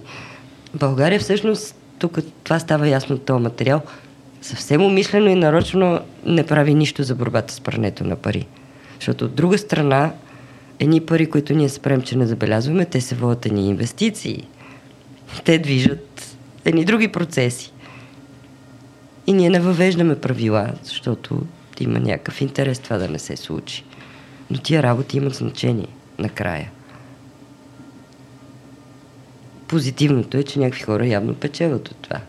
Ага, слушахте внимателно и търсих позитивния прочит. Не, това една беше позитив... хумор. Много сериозно го каза, вързах ти се в началото. Ето, все пак. Почнах да слушам наистина като за позитивна новина. Да, тук ни хлъзнаме. Хлъзна ни, да. Е... Пак ни Добре, и все пак да споменеме фразата на седмицата, няма как. Е, пусни го да го чуем. Е, сега да не го цитираме. Лично седа за думите си Христо Иванов и олигарсите зад него искат да вземат прокуратурата. Това е истината.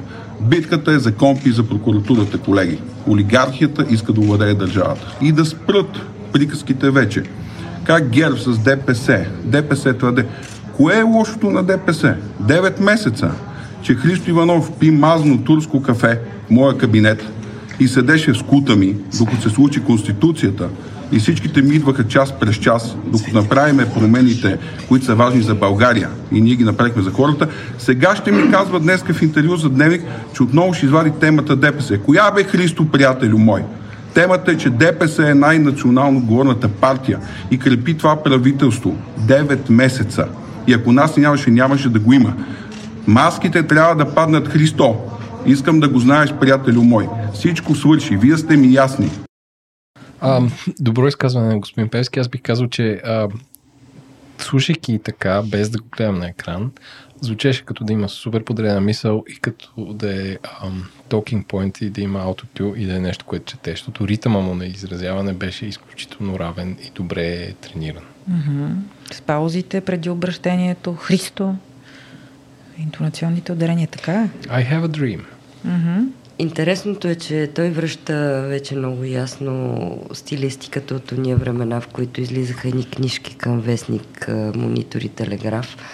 С анонимен автор, вече подозирам, че Певски ги е писал лично. С едни, а, с едни такива псевдоними, с едни такива разкази. Олигарха от този къв беше Мадов от Белград, беше за Цвета Василев. Ще много кадърви ги измисляше. Всички посочени. И Олигарха Прокопиев, нали, за него бяха посветени. И всъщност сега днеска го видях за първи път, така отдавна не го бях виждал, в неговата естествена а, емоция, естествените му мисли, както каза той, трябва да паднат маските. Христо.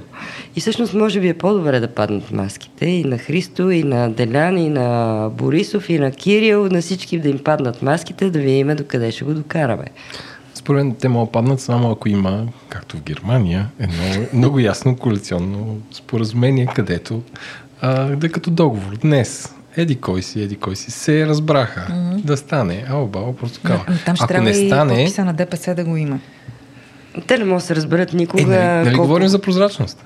Така е. Според мен те никога не могат да се разберат да има истински прозрачен процес за назначаване на хората в регулаторите и това е всъщност големия проблем. Защото всички те знаят, че регулаторите управляват държавата, а не тия фигуранти. Независимо дали са в парламента или в Министерския съвет, реално хората в регулаторите могат да решат много повече неща.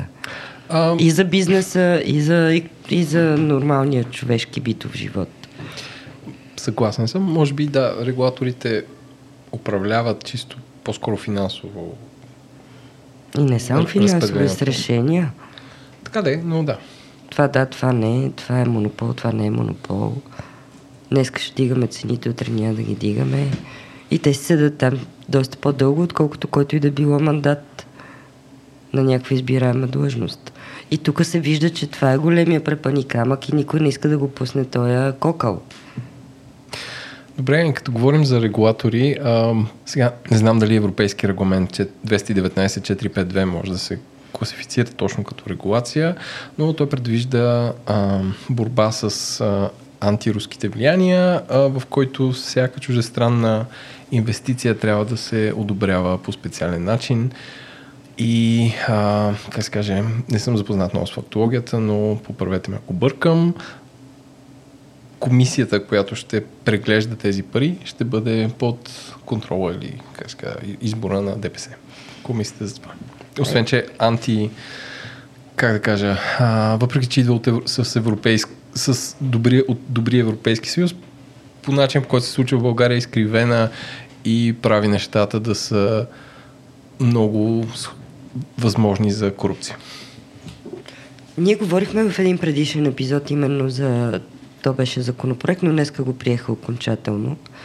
А, всъщност повода беше един анализ на адвокат Жулиета Манда Джиева, която всъщност беше написала как ДПС реши да лицензира чуждите инвестиции. Факт, на база на европейска директива а, беше предложението на ДПС. Имаше някои промени, всъщност сега сумата скочи на 2 милиона евро.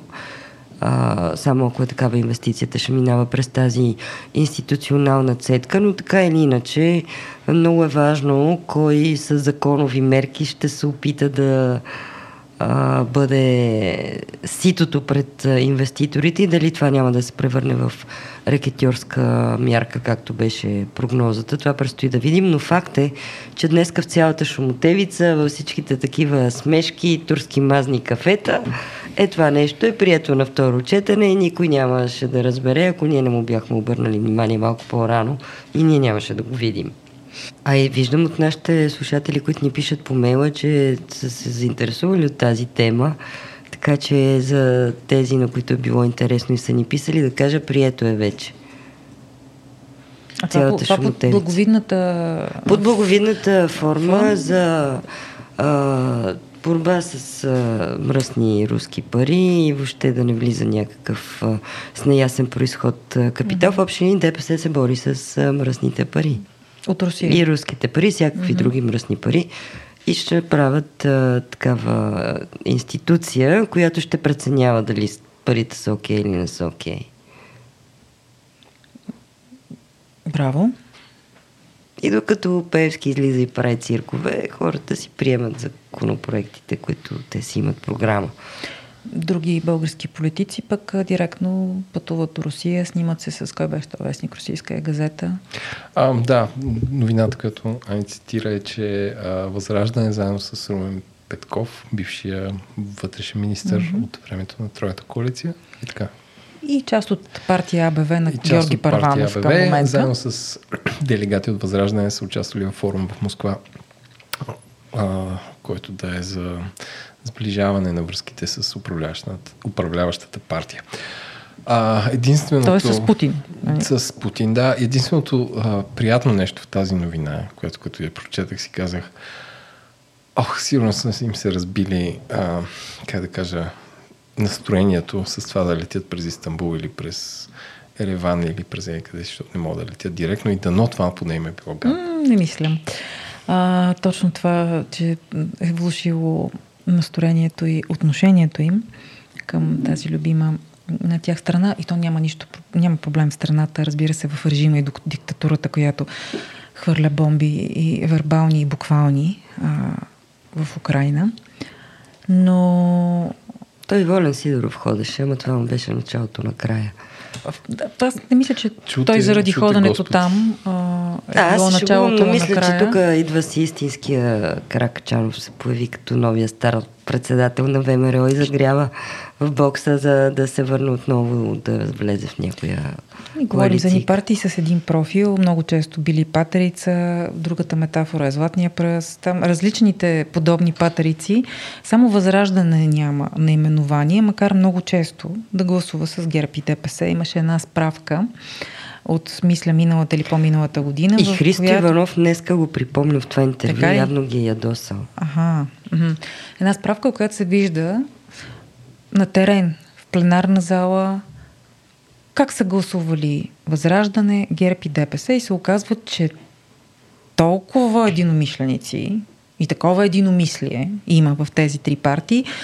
На вербално ниво ние сме опозиция, на невербално ниво, на ниво действие, ние сме си част от тази сглобка, за която не се говори изобщо. Тази, Тъмната сглобка. Тази несъществуваща сглобка. Та подобни сглобки, а, айде не тая дума, подобни конфигурации има от последните 20 години винаги е в парламента. Дали ще е ВМРО, който официално ще се коалира с ГЕРБ и ДПС, дали ще е атака, които... ГЕРБ и е, а, не с ГЕРБ и ДПС. ДПС не бяха в тази коалиция. Така да е, официално. Не ФСБ бяха. Официално, официално има. Да, да, ама смисъл да сме коректни. Не Факт. са били в една в... коалиция, даже напротив спореха ушким. Не ФСБ и ДПС бяха така Както Оля Атака и ДПС. Също да, сме го гледали. Само за да сме коректни, да, да, да. не са така, така, така, така, така, правилна а, корекция. Не са били формално в една коалиция, но винаги са си помагали, дори когато нали, с говоренето на едните се налива вода в мелницата, на другите и обратно, което трупа електорат, рейтинг и изобщо така, политическа стабилност. Каквото ли бях тръгнала да казвам? Бях тръгнала да казвам това. А, да, че Възраждане нямат своето наименование, но са от същия профил. Политическа партия. Факт е, че Мира припомни, че и Волен Сидоров не си крие отношенията с Русия. Мисля, че Красмир Каракачанов преди много години в интервю а, при мен в студиото, се, не мога да си спомня, съм го чувала официално от него, че той си посещава Русия и какво ще има в това. Аз бих се обзаложил, че може да е почетен консул или нещо Каракчаров е сериозен играч, не го подценявайте. Това си позволявам си да го цитирам, защото го е казал в ефир. Значи, а, може би ГЕРБ са готови за избори. А, шегувам се, разбира се, това е тежка спекулация, но по-скоро си мисля, че истинския кон на ДПС е ВМРО, така че Възраждане може и да ги пенсионират скоро. Защо да не, да не използват този възход? Защото това е възход. Те продължават да са по последните данни. Защото ДПС се засилили за втора политическа сила. А, според няма знае. Ти на Певски му противоречиш ли, бе? Не, не. Прогнозирам. Шегувам се, разбира. Че Знаете, че говорили сме си преди, че избирателите им падат от избори на избори. По различни причини, По различни но падат. причини, но падат, така че ще е доста трудно. Не, че, глоб... не, че глобално. Те махаха машините, накрая ще си произвеждат. Че засилката на, на възраждане, разбира се, че ще бъде използвана и както се казва, едната ръка на това тяло а, вика да живее евроатлантизма, другата ръка а, да кажем, Гога ли Русия? Айде така ще го кажа. Но между другото, в интервюто на Христо Иванов става въпрос за така наречените плаващи мнозинства. Той много пунктуално ги е разказал. Лена Бориславова днеска говори за това. И всъщност в този меморандум там те се опитват да прокарат някакъв механизъм, който да не позволява да се избират разни важни хора по регулаторите с този тип плаващи мнозинства, които всъщност обезмислят каквото и да са се разбрали. И те дават пример с а, здравната каса. Така че изглежда, че ППДБ а, се опитват а, да вкарат някакъв ред и това, което наистина си говорят да се случва в пленарна зала, но май няма да стане. Защото всъщност, ако някой искал то да стане, то вече щеше да се е случило. Да, да, Нямаше да ги има тия ще... плаващи мнозинства колко ще отстъпят? ППДБ, защото ако не отстъпят от казаното вчера, ако не се подпише този меморандум, има избори, Значи ще има избори. Е, не, те казват, е, че са готови на преговори. Въпросът е Борисов дали ще отстъпи. Това го казва днес. Аз вчера слушах. Преди 20 минути в тази зала нашия гост каза, че по-скоро е няма да стане. Така че да, е цирк. Аз а, да оставим това към него и, и да местим към следващата. Хайде. А, като си говорим за така сега, край, край, крайни партии, не че това се организира от а, Възраждане, но а, едно от най-тъжните новини миналата неделя, че а, по, по, покрай бих казал мудността и некадърността в това отношение на столична община, Уков марш се полупроведе. Което не, той за... се проведе.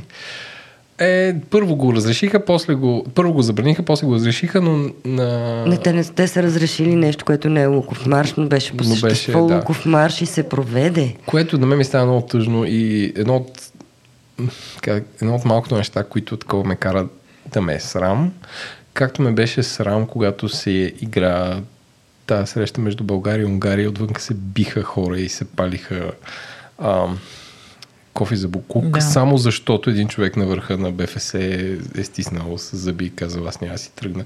Нали, такива неща, които много трудно ще обясниш на чужденец. Как в България се провежда нацистски марш, маскиран като нещо друго. Марш за мир. Да. Така ли го бяха кръстили? Да. Наистина, толкова. Да. То, това е заглавието. Марш за мир. Е, да, да, да. Той Путин Но... води война за мир. То това е. М- идиотското, че всъщност а, формално на общината и носят там някакво листо, което пише манифестация за лалета. И общината формално няма нарушение, че го е разрешила. И сега тук е въпросът, значи всеки от нас може да отиде с някакво измислено название на, на нещо си и от другата страна няма кой да противодейства. Това... Никой не иска да си слага този дърт Не, това по-скоро говори за лоша процедура за такъв вид събития, които знам, че са гарантирани с, може би стига до Конституцията, за свободата на изразяването, но процедурата, поред, по която се случват тези неща, според мен трябва да е много по- ясна и това да улесни администрацията в столична община да знае кой стои за това нещо. Смисъл, според мен е процедурен въпрос. Не, не, е на... не вярвам, че общината е лоша и иска да се случват нацистски Не, тя общи, общината не е Но лоша. просто тя говори е за некадърност, за одобрение на такъв вид събития, които са свобода на изразяването, но айде стига. Зависи какво искаш да изразяваш. Е, точно това е, че тук в случая те подхождат формално, за да си нямат проблеми, защото никой не иска да си има проблеми с тези, които правят Луков марш. М, що? В смисъл, защо да не забраниш такова нещо? Ако, а, ако предни години Фандакова го е забранил. А кога го е забранявал, то всеки път се е случвало. Не, мисля, че Може би само години. една година а, да го Но, но, забрани. но такова много голяма черна точка на, за новия кмет и за, Абсолютно. за това, защото това, това не е до столичен общински съвет, не е до мнозинство, то е до някаква администрация, които може би не са стигнали до там, но е черна точка за мен. И за мен също. И все пак, след този дълъг разговор, позитивните новини. Мира имена и аз имам една. Аз започвам с това, че компанията Varda Space Industries, която един от президентите е българин, пак от рубриката и ние сме дали нещо на света. А, Деляна Спарухов е третата компания след Boeing и след а, а, компанията на Илон Мъск, дали беше SpaceX или там някой от подкомпаниите, качи нещо в космоса и го върна. Цяло. И, То и това е. Да. Това е новината, Така че че го да. върна. да, да, връщането е новината. Да, значи аз имам две. Едната пак така а, тъжна, а, свързана с народопсихологията. Тя е, нали, за весело си говорим. Ми не, тя, ни, тя ми се връзва пък на мене с луковия марш. И ми се иска да не го оставим без коментар. Това, че все пак 13% от българите смятат, че шамара не е домашно насилие. А според 18% в някои случаи си е направо допустимо да се вика боя изгражда. Това не са малки проценти. Тоест 13 плюс 18 или, или общо?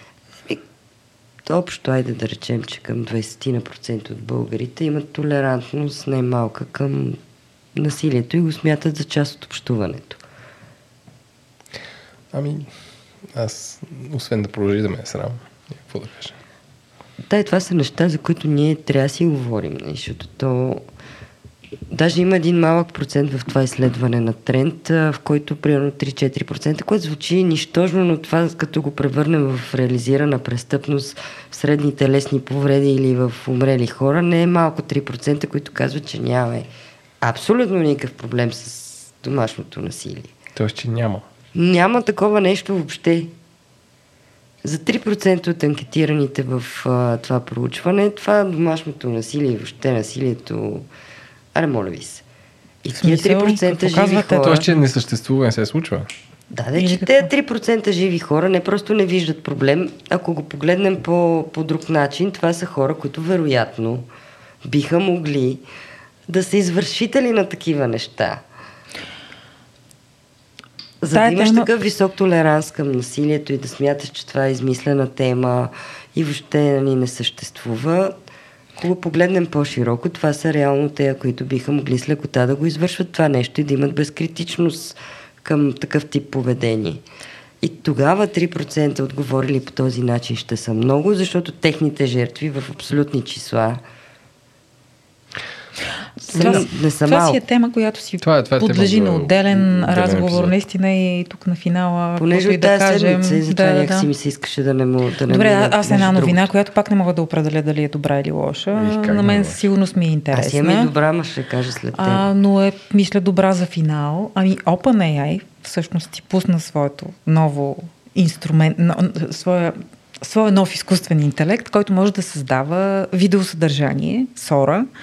Гледах го, четох много за него. изкефи. В интерес на истината, да, интересно ми е, като човек, който от много години създава видеосъдържание под различна форма, дали това може изцяло да замени така нареченото операторско майсторство. На този етап не, когато има хора в кадър, Но когато няма хора в кадър, непрофесионалното око сигурно не може да забележи. И ще спра до тук, защото това също е една тема, която според мен е за отделен разговор, за да можем да предвидим не ние, а специалисти, които разбират повече от нас, създават, знаят този процес, докъде може да се засили и това кълбо в може да се превърне, ако го пуснем по скалата надолу. И предлагам да направим такъв разговор. Що касае така наречените deepfake видеа, видеята, които биха могли, въпреки това, че нали, чат GPT е етичен и не създава визуално съдържание по образи на съществуващи хора, и известни и неизвестни, въпреки всичко би могло наистина да се създадат едни светове, буквално, които да кажеш на масовата аудитория, е, това се случва в еди кой си град и го направиха еди кой си. И това да е изцяло измислено.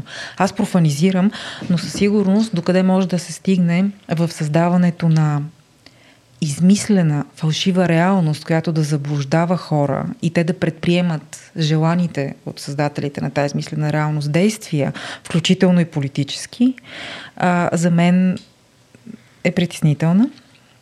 Но на този етап да приемем, че това е една добра новина, защото чат GPT има още едно подразделение. Ще те питам след две години, когато ще дискутираме кое е най-фейк видеото на премиера Хикс, където каза ставаме коалиция с той или не ставаме, защото много лесно ще мога генерират такива неща, като проблем е, че не е, не е толкова, че чат GPT няма да позволи да се прави, а проблемът е, че ще има софтуер, който може да инсталираш на този свърхмощен компютър да. пред теб и да си го направиш вкъщи. А, да, в момента няма... нали вървят едни дискусии на европейско и на американско ниво. На европейско доста да бавно. Се... Не, не, има вече open source софтуер и ще има все по-напред, който ще mm. позволи това.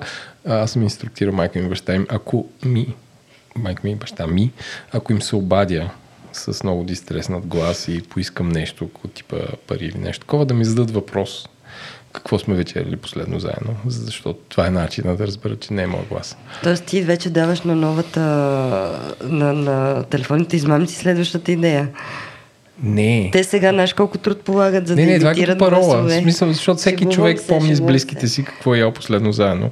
И това е начин, че хората, Друго които... искам да кажа, да. че всъщност следващата стъпка на телефонните измамници е да генерират Е, това с глас отдавна и от много време. Въпросът е, че тук обаче за видео е, говорим, не, което да изглежда достоверно. Ма, това, съгласни ли сте, че е за отделен разговор? Да помислим кого да поканим? Всичко от един етап нататък вече. На мен ми се иска да завършим все пак с нещо, което можем наистина да приемем, че е добра новина. Това е за Божидар Андреев, който стана европейски шампион по вдигане на тежести в категория 73 кг. Всъщност историята на този штангист е много интересна, как всъщност той излиза от ромската махала в Сливен, доста труден му е живота. Има период, в който е живял в а, залата, където е тренирал. Живял е и при треньора си. Отхвърлил е предложение от Азербайджан, ако не се лъжа, за много пари да отиде да работи там. Отхвърлил го е, продължил е да, да се състезава за България и в крайна сметка има своите успехи. А, ще прикачим линк да прочетете повече за Божидар Андреев, защото това е наистина една такава история за възможната българска мечта макар така с много лишения, които продължават и в момента, защото на него от общината не му давали апартамент. Ще е такива български гадни а, неуредици, но все пак има момче с дух, което печели медали за България. И това вече наистина е добра новина. Благодаря, че я сподели. Браво. Бием ли звънеца за финал? Благодаря, че сте с нас. Напомням да ни пишете на tv.ten.fm. Отговаряме на всички. А, радваме се на вашите наставления, укори и забележки. А, и така, до следващия път. До следващия път, след този мисля рекорден по продължителност епизод. Чао, до скоро. Чао.